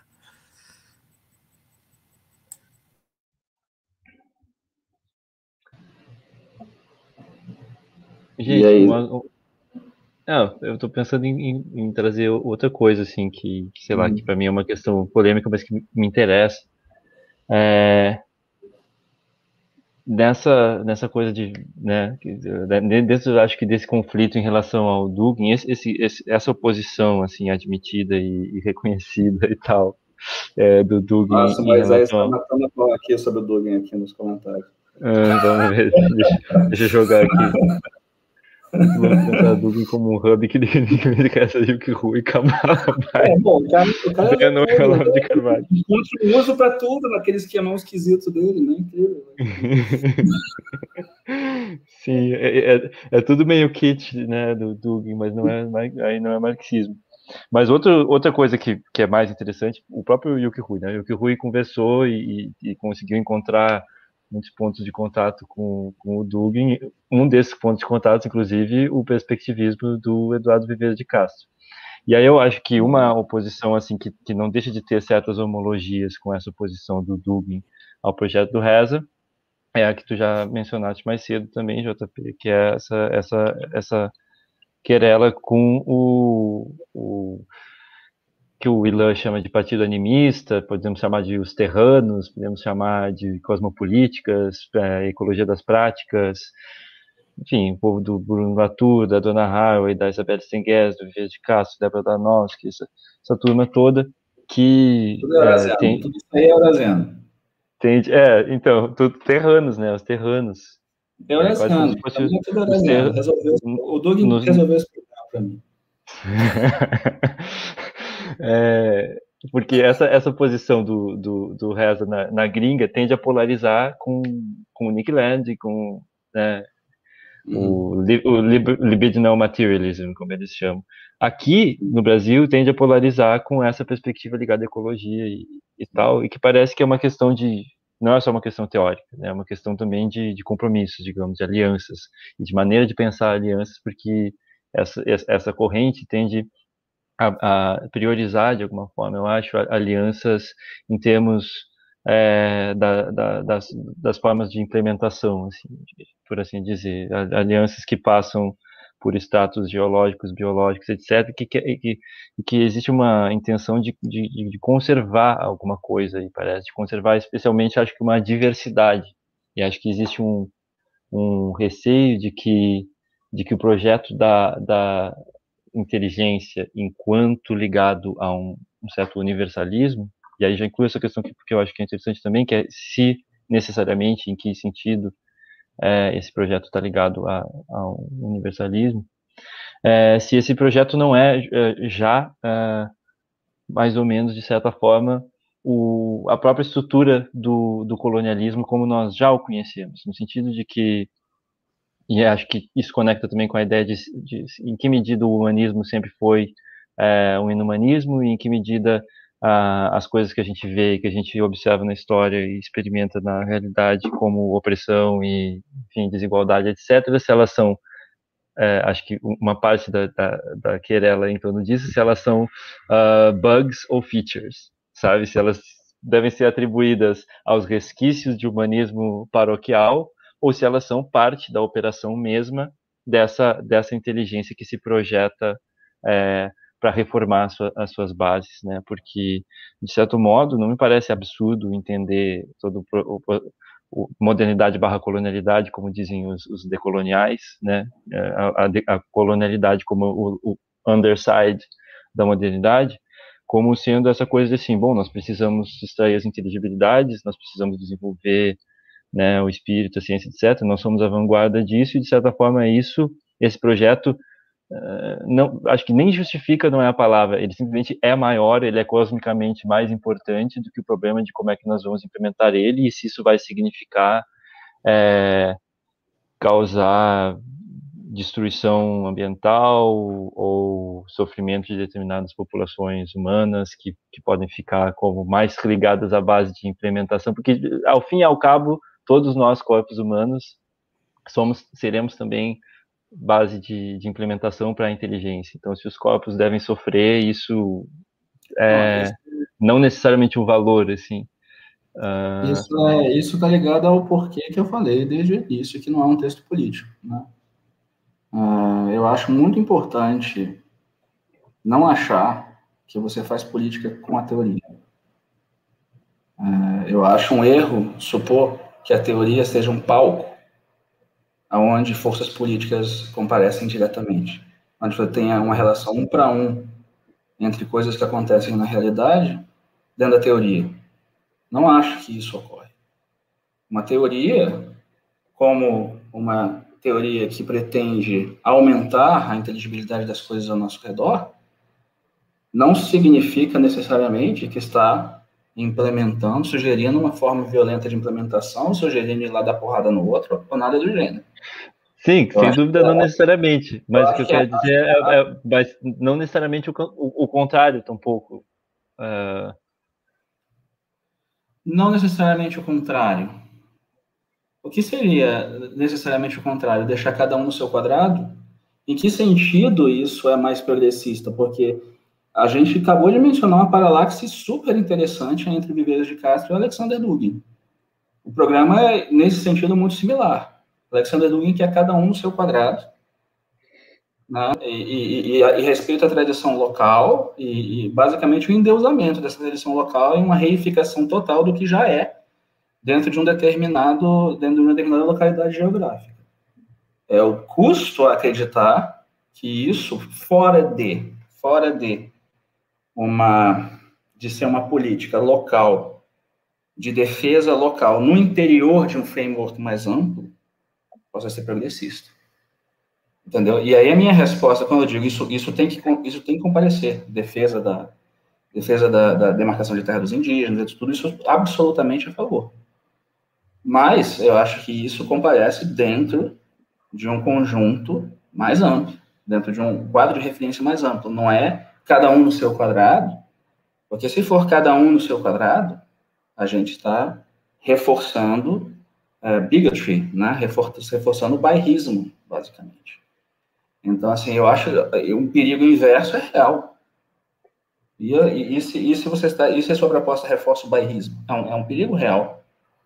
Então, assim, é, existem uma série de coisas que podem ser ditas em relação à ancoragem dessa razão, do neorracionalismo, se isso é necessariamente europeu, ou se é uma forma cognitiva que contingentemente diz ser, que teve origem na Europa, mas que é, faz parte da ideia do neorracionalismo, que isso é independente do substrato. Se é independente do substrato material, há de ser independente de substrato, é, há de ser independente de substrato é, social ou cultural também, eventualmente. Né? Ainda que carregue, ainda que carregue as marcas de uma origem dolorosa do processo histórico, que a gente tem que fatalmente é, se reconciliar com isso em, alguns, em algum nível. Porque assim, é, você perguntou bugs or features?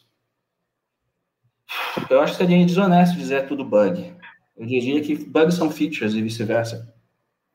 Não tem muita saída a não ser passar também pelas, pelas, pelas, pelos horrores do processo todo. Né? Um, um, texto que eu gosto muito chama Dialectics Between Suspicion and Trust, do, do Ray Brassier, que lida com essa questão.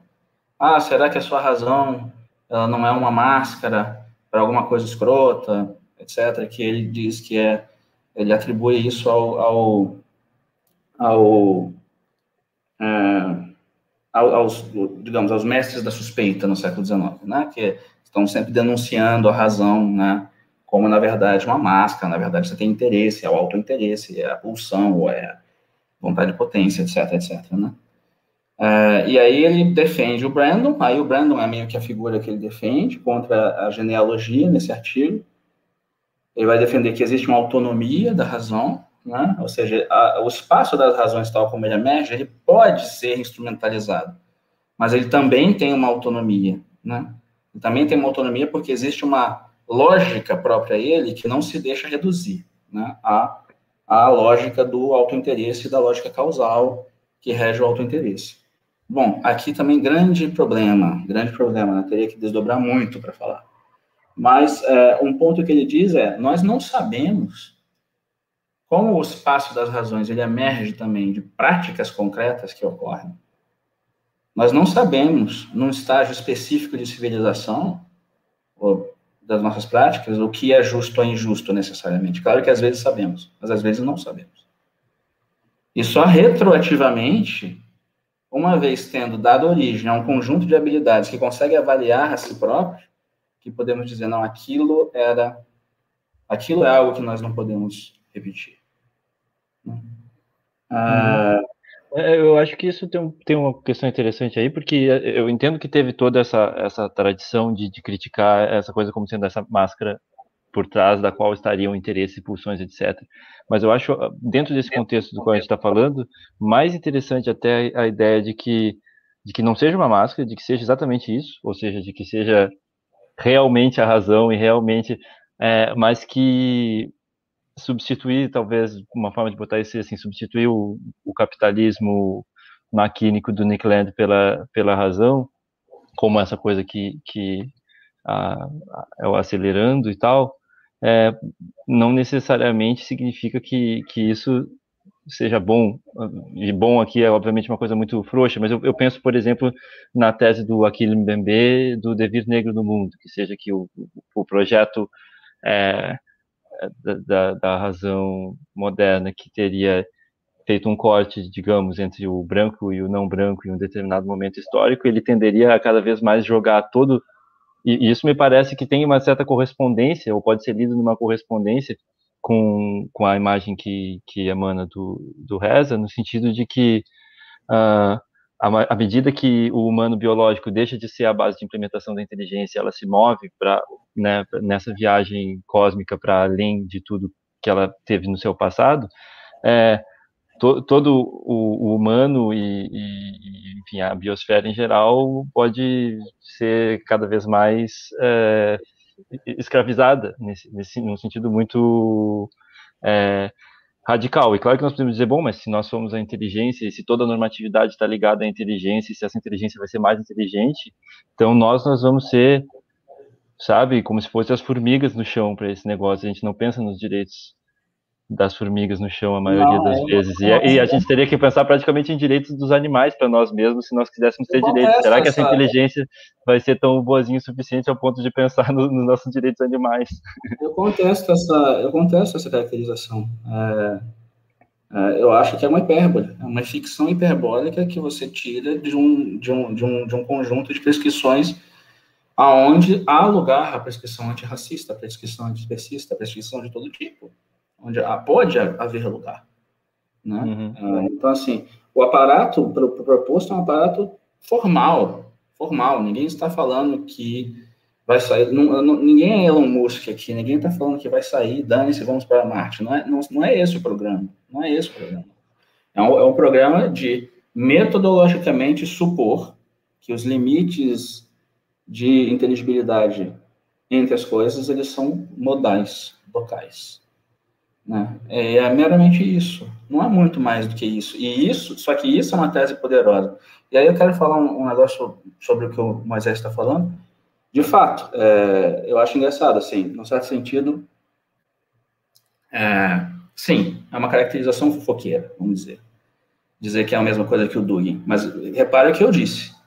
Se você, se você fica só nessa prescrição, quando você fala do próprio xamã, né, da própria relação entre perspectivas e da própria relação entre as coisas, para mim você já está propondo um framework para isso, um framework em que as perspectivas várias se, se comunicam.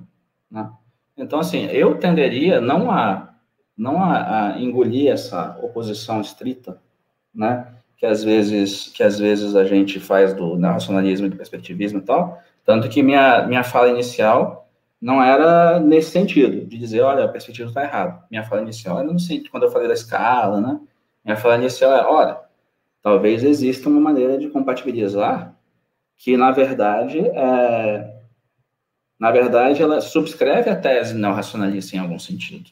Só que eu acho que aí um diferendo meio curioso, porque, assim, o que é visto como espaço das razões pelo não racionalista vai ser visto como espaço da antropofagia, talvez, pelo, pelo E aí, mesmo assim, a, você tem um diferendos que caracteriza o tipo de relação, se a não incompossibilidade, o tipo de relação que é possível se estabelecer, né? É, e aí vai ter que vai ter que importar outros outros elementos para desempate, né? É, mas enfim, a minha minha tentativa nesse sentido é pensar é, pensar essas ontologias como quadros de referência em que as pessoas uh, se movem no mundo. E esses quadros de referência, aí sim, talvez sejam um, um gesto de desencantamento meu, que é diferente do gesto perspectivista. E aí sim, essas, essas, essas, essas, essas ontologias nas quais elas se movem, elas são uma entre várias. Elas podem ser re, reajuntadas, desajuntadas, etc. E isso é um poder comum. Não é um poder de, do, de colonizador, é um poder comum, é um poder de todo mundo que tem as capacidades cognitivas para realizar essas operações. Do ponto de vista do neorracionalismo, é assim, né? Então, assim, eu des, desligaria um pouco, acho, acho que é muito perigoso supor que a política se joga já na teoria, eu acho que a teoria é um meio, ou é uma, uma forma de esclarecimento conceitual que dá resultados políticos. A política não se joga diretamente na teoria, na minha posição. Não se joga. De tal forma que eu estaria despreocupado em relação às origens, a tudo mais das coisas que eu uso para pensar. As coisas que eu uso para pensar, elas podem ser mobilizadas politicamente de várias formas diferentes, inclusive de formas irracionais. Como é? Eu posso te dizer que não? Sei lá. Vai que. Não sei. Então, eu tenderia, eu tenderia a tomar cuidado com isso. Então, eu acho que muita muita, muita tentativa teórica, ela tenta resolver o problema político na teoria já. Eu acho que é, eu acho que é um, acho que é um, acho bem complicado essa ideia de que só porque na sua teoria você colocou um lugar ali para tal e tal entidade, não, então está resolvido o problema indígena no Brasil. Não, não está, né? Não está. É, é, eu acho perigoso isso também, entendeu? E eu acho, eu acho esquisito que você tenha sempre essa relação, essa ideia de que você tem que jogar na teoria a solução para o problema político, enquanto que a teoria ela pode ser relativamente neutra com relação a origens, etc. e tal, e ao mesmo relativamente, eu disse, né? Ou seja, tem todo um processo para se chegar a esse tipo de coisa, e, e, que, é, que tem a ver com uma certa autonomia de um certo espaço lógico que você constrói. Uma vez me perguntaram, ah, mas então o xamã está no espaço das razões? Eu respondi prontamente sim. Acho, que, acho que uma pessoa lá falou, não parece, para mim não parece. Eu falei, não parece, mas está. Entendeu? É, acho que é, talvez é, se a pessoa quer estar tá no, no espaço das razões, necessariamente. Mas, mas, mas, mas, aí, mas aí, você tem a teoria para todo mundo querer fazer parte da sua teoria, ou você faz a teoria para pensar e agir no mundo? Sim, não, acho que você tem razão. Acho que, tipo, eu, eu, eu concordo com o que eu acho que me parece o principal, assim, dessa. E eu não quero também ficar monopolizando nessa, nessa conversa, era mais uma, né, uma provocação, mas justamente nessa, a minha pergunta nunca era assim de acarreta, sabe, de, de querer colocar a, a, teoria como acarretando isso necessariamente. Minha não, pergunta é, faz isso. Eu estou dizendo que fazem. Às sim, vezes sim. Eu, eu quero só clarificar que para mim o, o, o, importante disso não é justamente dizer se a teoria acarreta uma coisa ou, ou o contrário. A, a, questão é mais assim, é, se isso não permanece como algo possível, como, como, como tipo, a, a, que não necessariamente ela, ela quereria o contrário, né? Que, que talvez a gente não tivesse razões é, para querer o contrário. E isso, sei lá, né? É, em parte me parece que também emergir de, de, de não ter tanto tratamento da parte ético, moral, assim, as normas, pelo menos na discussão até agora dessa, dessa, dessa corrente, tem focado, me parece, mais na parte epistemológica, na parte é. É, da inteligência, e, e não, não, não, abordou ainda tanto essa questão de como que você, depois que você for uma, uma inteligência alienígena, cósmica, pós-humana, o que, que você vai pensar quando você olhar para trás. Mas, cara, isso só pode ser elaborado também no processo, né? E, e, o desenvolvimento moral teria que vir junto com esse processo algum tipo de, é, acho que talvez o que eu sinto mais seja a falta de, de, de gosto... ser tematizado, mas ainda existe espaço para isso. Não, eu, eu, gosto da pergunta do Moisés. É, é, minha pergunta é a seguinte: faz diferença pensar no racionalismo como uma meta-racionalidade ou razão conglobante, ou se é a nossa maneira de escrever um conjunto de relações que outras racionalidades escrevem de outros modos, por exemplo, na relação entre espaço das razões e xamanismo. Eu tenderia a, eu tenderia a adotar a segunda opção eu acho que não faz muita diferença o que você chama as coisas. O que faz diferença é o espaço lógico em que elas se desenvolvem. O espaço lógico são as relações entre as coisas que acontecem. Eu não tô, eu, é, seria dizer demais, seria, seria supor demais que você tem uma relação bionívoca entre as operações que acontecem, vamos dizer, no espaço das razões do tipo Brandon e as operações que acontecem no espaço das razões, vou usar, do tipo xamanismo. Seria dizer demais. Talvez sejam lógicas diferentes mas é, faz parte do programa estudar lógicas diferentes e ver como elas se aplicam em diferentes contextos e fazer relacionalidade entre elas. Então, para mim, estaria, eu estaria totalmente aberto e a, a, a supor algo assim. É, inclusive, eu, eu gosto da, da, pergunta porque também me dá ensejo para uma outra questão, que é uma questão interna ao meu próprio trabalho, que tem a ver com tudo isso. Que é, se você vai para Wittgenstein, alguém perguntou sobre Wittgenstein aí também, é, que é um, vamos dizer, um precursor sombrio do, do, do, do Brandon, né, em algum nível, não no nível né, racionalista, mas no nível do pragmatismo linguístico, existe um texto do Wittgenstein muito pouco lido chamado é, Anotações sobre o ramo de ouro do Fraser, que é exatamente o Wittgenstein comentando uma pesquisa antropológica, é um cara lá, o Fraser, um antropólogo, que tende a ler a forma de vida, eu não, pior que eu, faz um tempo que eu li isso, não lembro quem é a galera, mas a forma de vida lá da galera que está estudando nos termos da sua forma de vida e o Wittgenstein diz ah, o quanto isso é, é, o quanto isso é, é paroquial. É a palavra do Wittgenstein. O quanto isso é paroquial. O cara não consegue sair da forma de vida de um cidadão britânico do início do século XX para escrever esse negócio né? e assim é engraçado porque Wittgenstein é um desses filósofos que as pessoas têm ah um filósofo meio conservador né? Forma de vida regra a coisa ali tá está resolvido no interior. É um pouco cada qual no seu quadrado, ele, ele se presta a essa interpretação, cada qual no seu quadrado, mas não é a minha, porque assim, como é que Wittgenstein vai conseguir falar, então, do que, do que o, a tribo que o Fraser está estudando está fazendo? Parece que o aparato do Wittgenstein é mais amplo do que o aparato do próprio Fraser. Ele vai dizer, olha, tem um jogo de linguagem, qual é o jogo de linguagem da magia aqui, nesse, nesse processo aqui, etc. Né? Quando você fez isso, você já abstraiu. Nota isso. Quando você fez isso, você já colocou nos termos em que a lógica específica que você está descrevendo é específica e diferente, mas existe uma armação que te permite descrevê-la como diferente, e descrevê-la como diferente é estabelecer uma relação com a forma como você descreve. Quando ele fez isso, já, ele já ultrapassou sem ver uma certa ponte. Né? E eu acho, que eu acho que a minha posição com relação ao perspectivismo é um pouco essa. Né?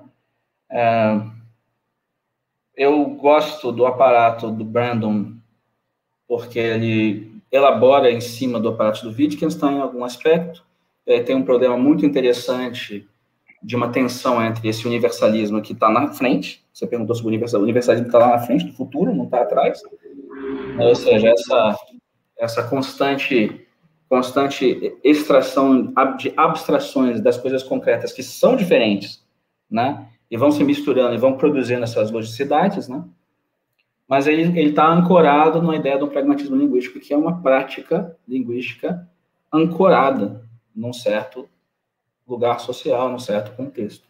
Então, é por isso que eu gosto dessa abordagem, né? Essa abordagem, ela te permite uma, uma, uma ideia da, da superação imanente de uma prática. A prática, ela extrai de si própria as maneiras de superar a si própria, né? Agora, teria muito mais a dizer sobre isso, mas existe um, existe uma, existe uma, Alguém falou da escada do Tractato Salim, me descreveu disso daí. Existe uma... é, é... Eu não sei como é que consegue ler tantas é, questões e... Essas, essas mensagens me distraem, eu não posso olhar para Mas existe uma questão muito interessante que é interna para a filosofia que eu faço, que é o perspectivismo interno à filosofia que eu faço e a sua possibilidade de superação, é, é, não superação das perspectivas, porque eventualmente como eu disse, diferenças modais vão aparecer, e vão aparecer e vão se, vão se, vão se constituir o tempo inteiro, né? Nesse contexto. E aí tem uma, tem uma maneira que o Ilan coloca esse problema, no, no, no, aí também retornamos ao Reza, num artigo que ele escreveu sobre o Reza, chama Geist und Gestel, Gestel, né? Geist und Gestel, uh, no, na, na Cosmos and History, uh, em que ele faz uma pergunta que me parece boa, se, se Geist é necessariamente convergente, ou se você consegue pensar Geist de forma divergente? Essa pergunta é muito boa. Essa era a próxima coisa que eu, que eu queria perguntar, assim, se, se, se existe uma, é uma diversidade boa. das inteligências. Federico, o que você acha, Federico? O Geist tem que ser convergente ou Geist consegue divergir em direções diferentes e se continuar sendo Geist? Né? Uma, uma questão, né? Ah, enfim, e tem a ver com isso, tem a ver com essa, com essa, com essa possibilidade, né? Talvez o desempate se jogue aí, na maneira como, na maneira como é, como é pensável isso. Né? Uhum. Um gás às vezes, assim, no, sei lá, no Reza especificamente, né, nessas, especialmente nas coisas mais recentes dele, assim, de, sei lá, nos cursos, sobre, no, dentro, me parece ter uma, uma ideia de que já, já haveria uma convergência numa, numa uh, sei lá, na, na, parte platonista, assim, da ideia da form of the good, assim, pareceria que, que, que que, que é, esse, haveria um, um, guia assim em torno do qual a inteligência estaria se, se desenvolvendo, mas não, enfim, não quero uh, também ficar manipulando. É, mas aí forma of the good é, é, tudo bem, forma good primeiro é intelligence spirits e é e é o Reza, né, que, que, que importa a forma of the good platonista, é, aqui eu estava falando um pouco mais do meu rolê, né, é, então, não sei, talvez, eu não sei, eu não sou, eu não sou muito convencido da forma of the good, né, Sim, acho que é uma pergunta que... Fala, fala. Eu tendo a ler isso da, da forma do bem como de certa forma, um desdobramento da ideia da, da ampliação da, da razão e da automatização da razão que já está no, no trabalho do inumano, né? Que sei lá, eu tendo a ver é, em relação ao Brandon com, como, como uma ampliação da própria comunidade é, daqueles que conseguem dizer nós, né? E essa comunidade dos que dizem nós, conforme nós é, nós é, orientamos nossas práticas e performances linguísticas de modo a considerar, é, tendo em vista essa comunidade, é, tendo em vista a si próprio como fazendo parte dessa comunidade, é, não vejo como eu posso estar, sei lá, meio equivocada falando, mas eu não vejo como o Geist não poderia ser divergente, num certo sentido, né?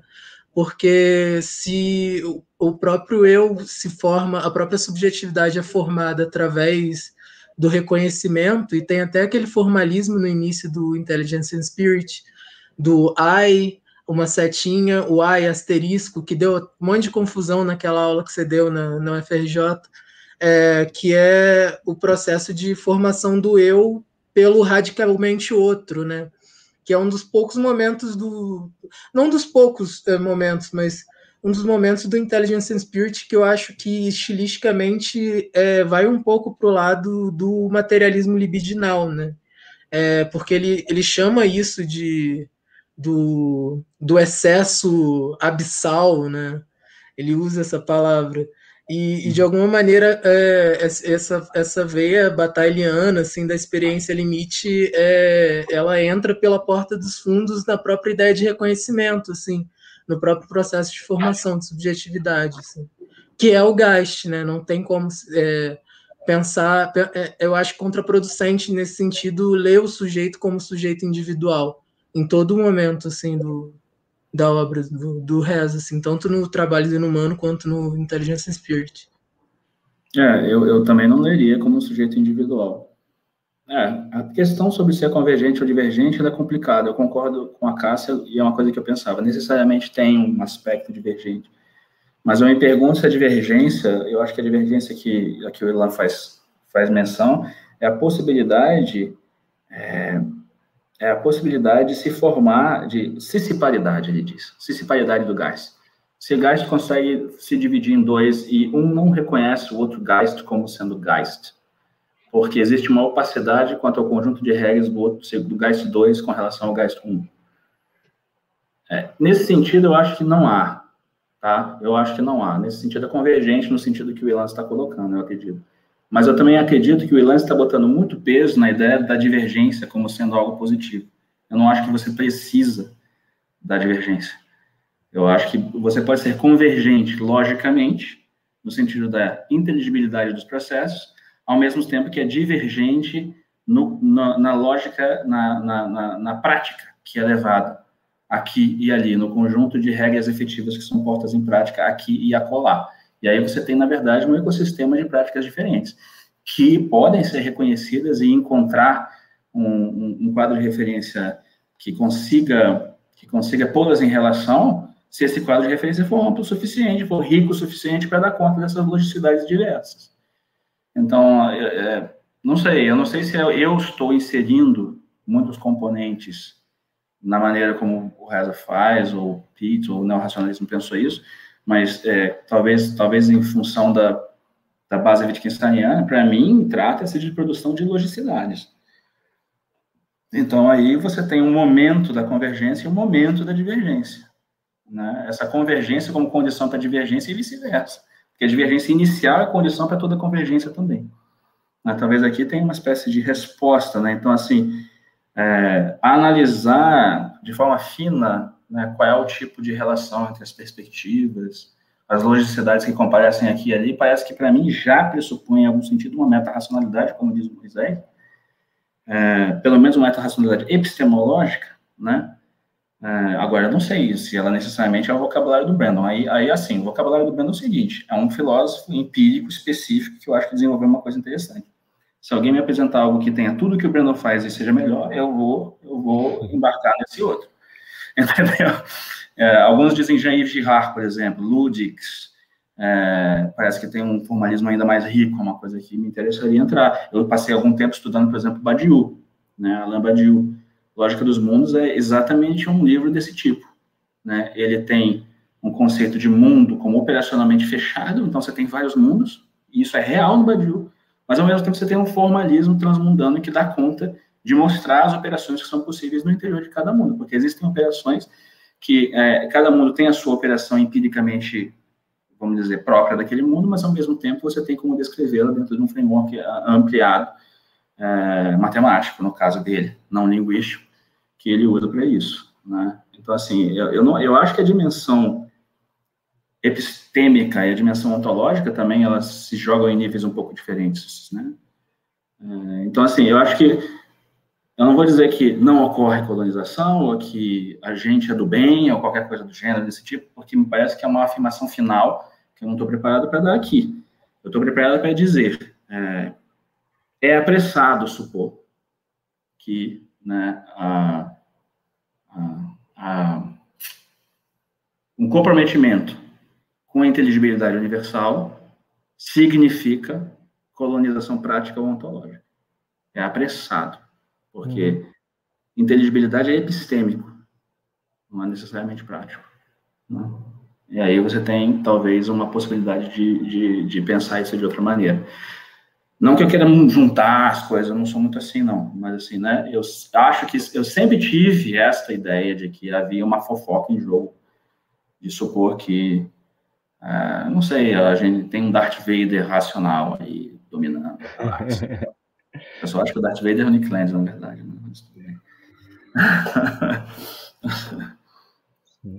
Eu, eu acho que isso, para mim. É alguém é o Darth Vader de alguém, né?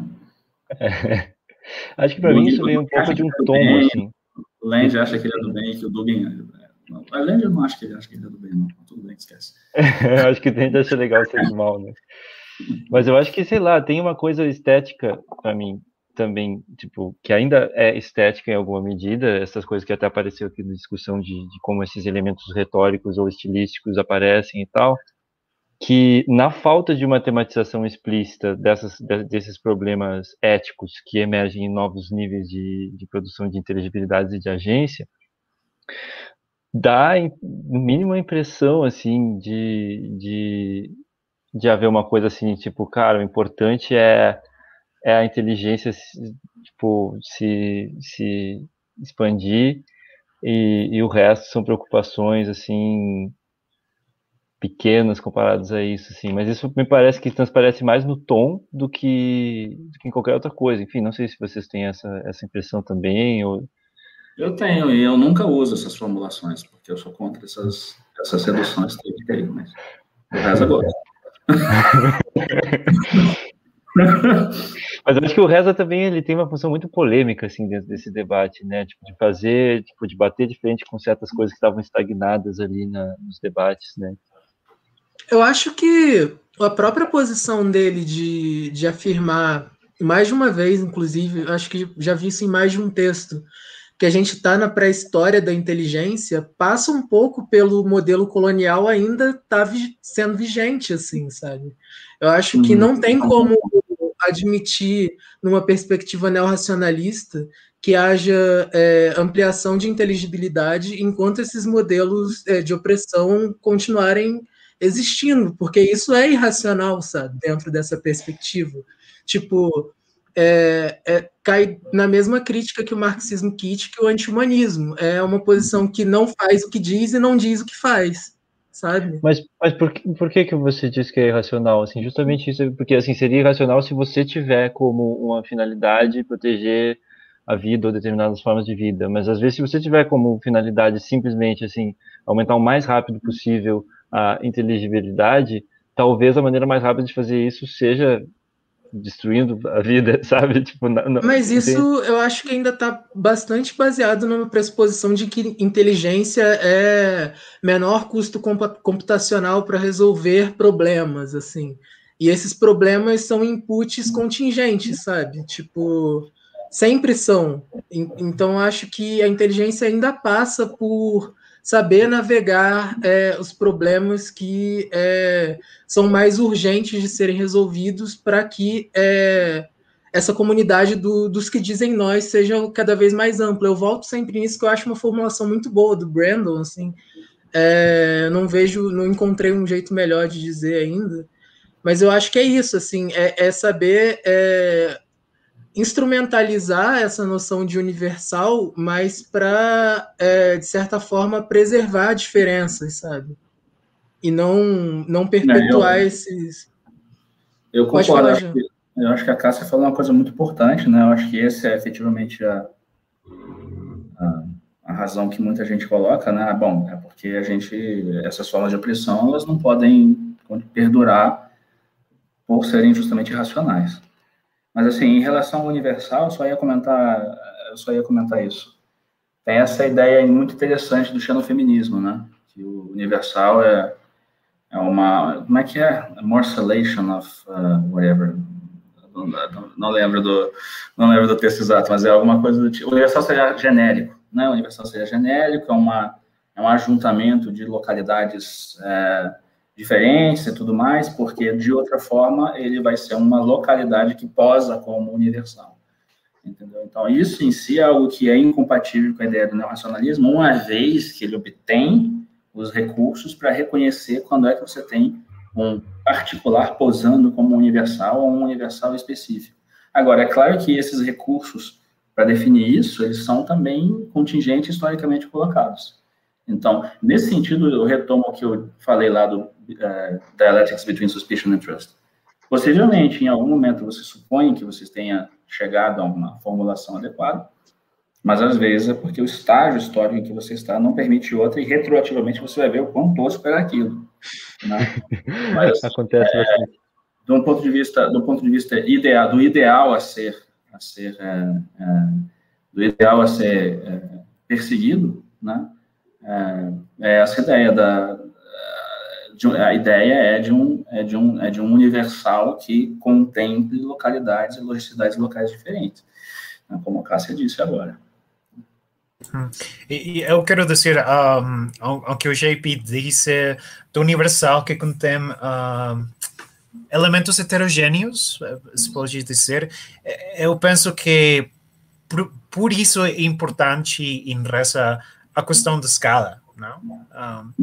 Um, fei, sobre os efeitos do micro sobre o macro, e a diferença das condições que podem ser contidas na uma hierarquia funcional para poder ter um mapa dos efeitos. Eh, eu penso novamente uma, aplicação política eh, de os efeitos de uma organização política como possibilidade concreta para lograr transformação, precisamos de um planejamento, um picturing um, celarciano, se, se você que é, um modelado de certas condições que são estruturadas.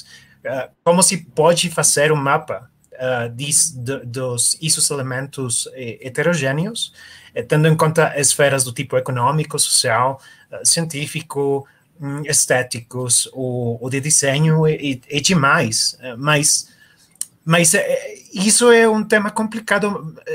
Não, eu penso, por, por exemplo, no texto que um, ressuscita uh, demais do um, Robert Batterman, um, da tirania dos escalas. Uh, é um paper muito, muito, muito complexo, muito técnico, mas a ideia do, do de contener uh, distintos elementos heterogêneos na, na uma estrutura jerárquica é complicado, é muito complicado, mas se pode, pode fazer uh, a partir do modelado, do, da ideia do modelo, e é, é uma coisa necessária. Mas não, não é uma coisa, não, não é, não é um, um universal um, que aplana uh, a diferença. É uma questão de considerar as escalas não? que se contém dentro da jerarquia e como você pode uh, ir ao micro e depois a macro e ver como se conecta uh, esses elementos, não? É, é, isso, é, isso é um ponto que aparece também no Labor of the Human, né? Uh, na parte final, perto do fim, quando ele fala de é, intervenções na, na linguagem de baixa extração, que vão ter efeitos na linguagem acima, e às vezes você tem que reajustar de cima para resolver, resolver problemas na, na linguagem abaixo. Né? Você tem uma, uma análise multiníveis, né? Essa análise multinível ela é derivada da análise de, de, materiais físicos que acontece, por exemplo, em Mark Wilson, Robert Butterman, como o Federico acabou de dizer. É, mas é, é, também ela, ela é, ilustra como efetivamente essa, esse, esse racionalismo ele não é um racionalismo exatamente flat, ele é um racionalismo que procura é porque você tem que separar os recursos epistêmicos das características dos meios que você está tratando.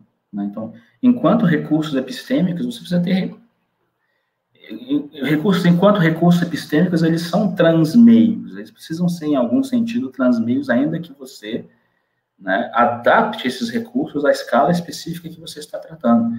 Né? É, isso é uma coisa que a gente vê, o Reza insiste muito nisso, por exemplo, nos, nos cursos que ele dá, por exemplo, um exemplo que ele gosta é o tal da hardness in metals, né, dureza dos metais. Aí tem a dureza 1, dureza 2, dureza 3, que é justamente o, o ponto, é o ponto de análise carnapiana, carnapiana dele, né? Que é a ideia de que você tem um conceito e esse conceito ele vai ter que ser declinado, explicado, né? Que é esse termo mais técnico que o Carnap usa, é, para diferentes contextos. E, e em diferentes contextos ele adquire características diferentes. Né? Então, eu acho que faz parte desse tipo de abordagem o reconhecimento da diferença desses meios, né? E daí para dizer que é, talvez na abordagem dos meios sociais das sociedades e ontologias locais seja apenas um passo, se a gente quiser ir nessa direção, né? Que é um pouco a direção na qual eu vou por causa do, da questão das formas de vida, etc. Que é uma coisa que me interessa. Né? Isso é uma coisa que eu queria perguntar e acabou que, enfim, que desde o início eu tinha pensado com uma pergunta que é como que que o que o Labor of the Inhuman conecta com, com o teu trabalho, né? Tipo, sei lá, de, de uma maneira assim, tanto de o que que tu pega e o que que tu contrasta em, em relação a ele, assim, acho que talvez possa ser uma coisa boa para concluir também, que a gente já está chegando em duas horas. Eu acho que é uma pergunta para todo mundo, né? Se alguém mais quiser falar sobre isso. É, acho que sim. Acho que a Luísa falou bastante, questão da intervenção institucional, né? O programa, a receita, etc., o passo a passo, né? Mas talvez, talvez os demais queiram falar. Cássia, que está estudando reza? É, eu acho que Acho que, é, sei lá, o trabalho do Reza como um todo, no geral, assim, é, é uma contribuição muito forte é, de reformulação, acho que de, de maneiras de, de encarar a própria noção de normatividade, assim, sabe? É, é uma maneira de resgatar esse conceito é, tirando essas amarras locais, assim, que embasam essas pressuposições de que a normativi falar em normatividade é falar de rigidez ou falar de, de necessariamente um, um, um estado de coisas é, que se impõe como normal, assim. É, e não sei, o, tra o, trabalho do Inumano em específico, é, eu acho que contribui assim para se pensar é, meios de, de manipular essa ideia de, de hierarquia, é, o, o, tirando essa, essa, essa, esse dogma de que é, horizontalidade é necessariamente uma resposta é, boa para qualquer problema, assim, sabe? sendo que não é, é se recusando ou, ou, ou, Acho que recusando é a melhor palavra, se recusando a, a, a adentrar e revisar e transformar normatividades que já são vigentes, essa recusa não, não de, alguma, de nenhuma maneira é, anula a vigência dessas normatividades, né? Então, acho que pensar é, normatividades alternativas, assim, é, maneiras é, construtivas e abrangentes de manipulação do, da nossa forma, da nossa própria forma de enxergar a gente enquanto sujeito, enquanto humano, é, não perdendo de vista é, a dimensão afetiva do desejo, acho que nem o Reza perde de vista isso, tipo, o neorracionalismo no geral, acho que isso é muito um espantalho que se criou, é, mas sem perder de vista a importância da sistematização, do pensamento analítico, para navegar é, no, no, nas próprias formas institucionais que a gente tem e nas próprias possibilidades de formação de instituição que a gente tem à mão. Assim. Não sei se foi muito confuso, mas é isso. Não, acho que não. Foi bem claro. É, não sei, gente, acho que a gente pode ir encerrando, assim, se vocês quiserem fazer alguma colocação final e tal. Ah, é, da minha parte, acho que. Eu não sei se o label ofende Human exatamente, mas é, eu estou com a Cássia nesse ponto, né? Normatividade não é normalidade, é uma coisa que a gente sempre repete. É a propriedade de você ter um regramento, você ter uma lógica que descreve um determinado fenômeno, e reconhecer isso e aparecer com lógicas que conseguem reconhecer lógicas e fazer transformações nessas lógicas, é uma questão de normatividade, não de normalidade. Normalidade é exatamente análogo ao humanismo conservador, do qual a gente estava falando, né, em certo sentido. Então, assim, é, em relação à influência no que eu faço, é, é basicamente a ideia de revisabilidade é importante. É, o Reza leva isso para alguns outros terrenos diferentes dos outros filósofos que eu estudo lá, o Sellers, Brandon e tal. É, tem, por exemplo, essa relação com com Girard, né, que está no capítulo 7 do Intelligence and Spirit, que eu acho que é talvez o texto mais, mais importante, eu acho, do, do próprio livro, me parece.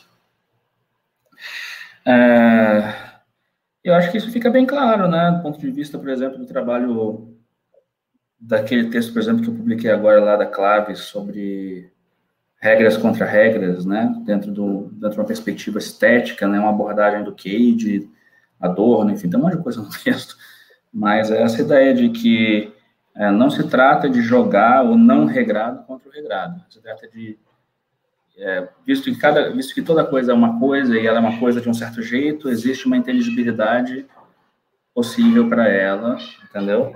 Metodologicamente, o gato está enlouquecido aqui. Metodologicamente, já era, perdi o pensamento. Metodologicamente, é, não supor esse limite absoluto, né? Ah,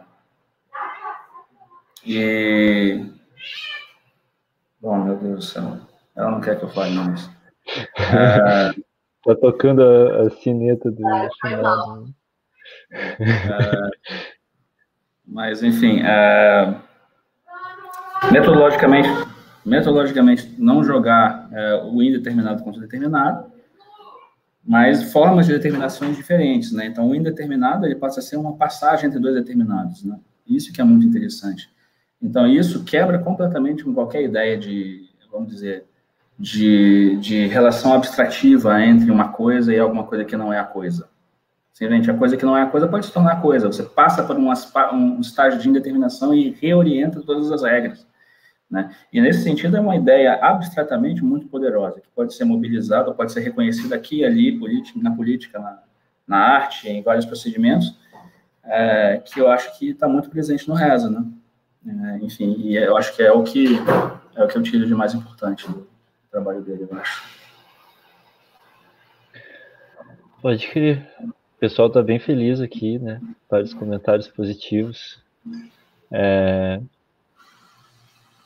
Não sei se vocês quiserem continuar assim, mas acho que também não quero cansar vocês. É, eu não fico cansado de ficar discutindo essas coisas, então. pode ficar aí, fica aí conversando. Uh, não, mas eu, quero complementar um, o que o JP e Cássia uh, disseram do normatividade e a, a, possibilidade. Eu, eu quero enfatizar sobre a palavra labor, o trabalho que, que implica é, arrivar a uma condição radical. E, e, e é, essa condição radical requer uma série de regras. Uh, eu quero enfatizar como, como, como o, que, o que eu uh, de, uh, mencionei de, do ciclonopédia, da, da, ideia de regras para chegar a, a, a outro ra, estado radical. Eu quero enfatizar que, que isso é importante, que Reza converte isso cada vez mais uh, em algo uh, mais concreto a partir da ra racionalidade, esse, esse giro ao neorracionalismo. E, e esse é um incentivo que, que continua na, su, na sua obra. Uh, de, do, desde o princípio landiano hasta, a, até eh, agora no presente com Intelligence Spirit e, e demais que, que vai, vai vir. Um, e, e, é importante enfatizar nessa, en, en, na labor, eh, no trabalho que isso implica uh, seguir nas regras, na normatividade, normatividade eh, conhecer as regras é importante para lograr uma modificação e creio, que, que isso se, se enlaça com o aceleracionismo, eh, mas uh, e, e, algo que Alex Williams uh, disse um, para chegar a por, por exemplo, a, a condição pós-capitalista, você necessita trabalhar. É uma labor eh, de, de planificação, eh, plane, planejação. Wow. ah, messed up there. É, mas, mas é, é questão de trabalho. Né? É, se você quer chegar à revolução ou à condição pós-capitalista, você necessita fazer um, uma, uma labor um trabalho. E, e creio que, que isso é importante em Reza, é, nesse texto, neste texto em particular. É, inclusive, é um ponto muito interessante do texto, quando ele diz é, é, a liberdade não é um não é um lampejo de luz, um evento inefável que aparece no horizonte, ela é um trabalho, é o um trabalho paciente para se desaprender a escravidão desaprender a escravidão. Então, assim, acho que existe um. A gente falou muito do componente epistêmico, porque existe um, um, uma, uma questão de que você precisa ter aparatos para conseguir ler as situações e ler as diferentes perspectivas e ler tudo o que se apresenta. Essa é a questão da inteligibilidade, né? Como a, o desiderato fundamental da filosofia para o Reza. Mas, ao mesmo tempo, tem uma metaética aí, em algum sentido, né? Num sentido em que esse aumento da inteligência corresponde para o Reza, por isso que eu acho que acho que isso se conecta com coisas que a Cássia falou, que, que o Federico falou, que a Luísa falou, todo mundo falou, é, é, que é essa, essa, esse aumento de inteligência tem a ver com a quantidade de movimentos que, que, o, que o agente pode fazer.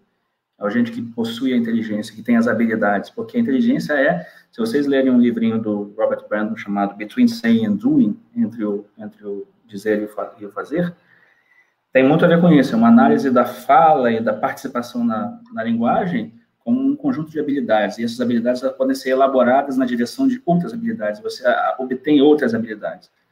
Então, aqui você tem meio que incutido no próprio projeto de tornar inteligível as coisas como o desiderato, desiderato fundamental da filosofia, você tem embutido nesse projeto uma espécie de metaética que tem a ver com a liberdade enquanto aumento da sua potência, num sentido bastante próximo do espinosismo, num certo sentido, né? Bastante próximo do espinosismo, né? O aumento do conatus, né? O seu conatus tal. Então, é, é mas, mas, é um conatus analisável. E aí o Federico também falou bastante disso. É analisável, ele é descritível. Você tem um aparato para conseguir é, ver exatamente como as diferentes partezinhas dessa agência se conectam e elas permitem mais liberdade de movimento. Né? E essa liberdade, que é um conceito de liberdade positivo, é uma coisa que eu também sempre insisto muito quando eu estou falando desses, desse, desse, desse arco de pensamento, não só do Versa, que a liberdade aqui não é liberdade negativa, no sentido liberal, liberdade de, quer dizer, liberdade no sentido liberal se você tirar a coerção, você está livre. Não é isso, é a liberdade para, liberdade positiva, a liberdade para fazer coisas. Então, como é que você consegue fazer mais? Né?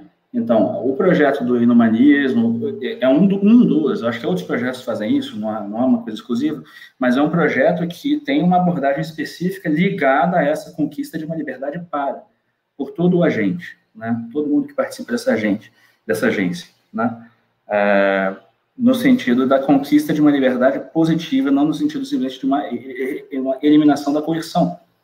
Porque existe tal coisa como uma coerção produtiva também. E uma regra é um pouco isso, é você se dobra a uma concepção de um limite uma concepção de uma lei, né? E essa concepção de uma lei te dá uma disciplina que tem consequências que, se elaborada, gera um conjunto de outras habilidades. Então, a relação com a limitação, com o limite, é dialética. É uma relação em que o limite ele pode, pode, por vezes, devido a uma série de fatores, aparecer como um limite intransponível, mas, como eu disse, voltando ao desiderato inicial, não é bom imaginar que esse limite seja absoluto. É sempre metodologicamente mais adequado imaginar que esse limite pode ser, eventualmente, se transformar numa condição é, positiva para a ação ulterior, se você conseguir colocá-lo num, num, num, quadro de referência adequado em que ele compareça apenas como uma condição e não como limite. Né? Uma coisa mais ou menos assim. Então, existe, eu acho, talvez uma metaética aí embutida nesse projeto. Né? Agora, supor que você extraia disso diretamente uma receita com relação ao problema político XYZ, aí eu acho que é um pouco demais. Aí, aí eu estou subscrevendo o que eu disse antes. Aí eu acho que existe uma diferença entre a teoria política, você não há de resolver o problema político na teoria, a teoria é um meio para entender problemas políticos e resolver os problemas políticos, né? nos seus próprios termos, eu diria, ao invés de ensinar a teoria como uma espécie de teatro político. Né? Eu acho essa uma resposta muito boa mesmo. É, interessaria saber também o que que mas aí a galera tá pedindo aqui, né, mais, mais lives em torno desses, dessas questões e desses autores. Então, nós podemos também criar outras configurações para continuar essas, esses bate-bola. É... Bom, se, se ninguém quiser dizer nada, é... ó, mais lives. Acho que, acho que, acho que uma live sobre o Soraya Malik caía, hein? Ó, pode tá, ser. Eu, eu tenho um, eu vou ter que estudar. Eu, eu tenho um problema produtivo com o Sorraio, né? Assim, eu, não consigo, eu não entendo o Sorraio direito, mas ele é produtivo para mim. Fico tentando entender e, é interessante para mim, que é esse outro filósofo, pensador iraniano. Né? Sim, que também também também está na série, né? Isso. Também está na série Trama. É, vou botar de novo aqui no banner é, acho que tá certo esse link aqui, né? Aqui tá. dá para baixar os PDFs de, do, do, livro do Reza, do, do Suhail Malik e dos demais vários outros que foram citados pela Luísa no início, é, de graça e tal. A do neorracionalismo foi essa, o Zanobi está falando, eu acho que foi essa, né? Essa foi a do neorracionalismo. é, não, não, sei não se tem muito ficar... mais para se dizer, sei lá, qual é a dona, a live nacional, sei lá, talvez, é, não sei.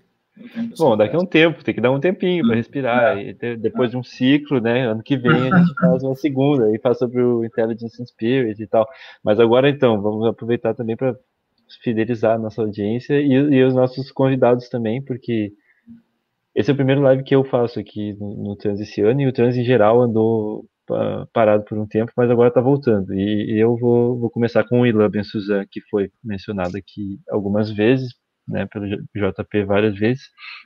É, nós vamos ter uh, provavelmente uma série ou um programa, enfim, uma, um repetível no, no transe em torno desses debates cosmopolíticos, no sentido de não no sentido estrito de cosmopolítica que a gente colocou como um partido oposto, de certa forma, em conflito, né, em, em disputas com o, com o inumanismo, mas no sentido mais amplo de cosmopolítica, como esse espaço de debate em que essas diferentes posições é, se jogam, né? Porque Ilan justamente Ô, é uma.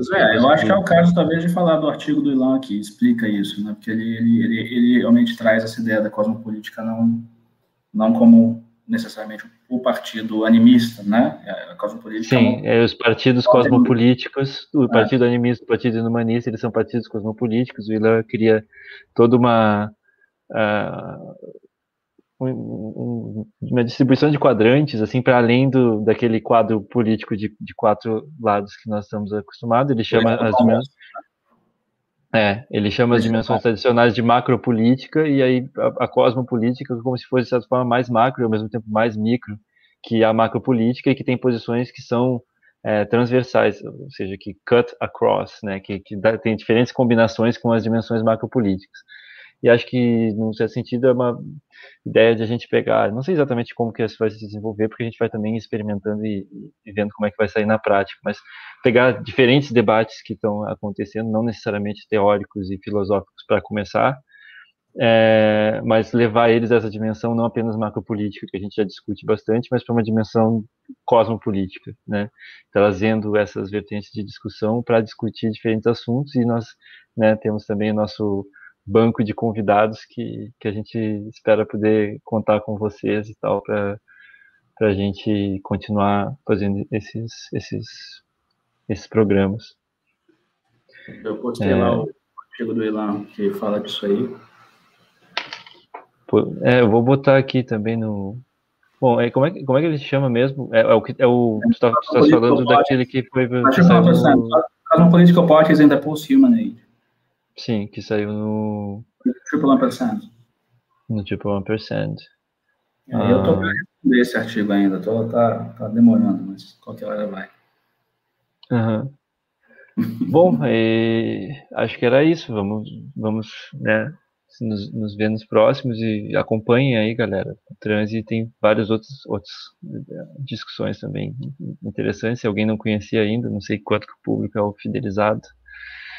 Valeu vocês que, que conversaram aqui, que também me ajudaram a pensar e a, e a organizar esse, esse episódio.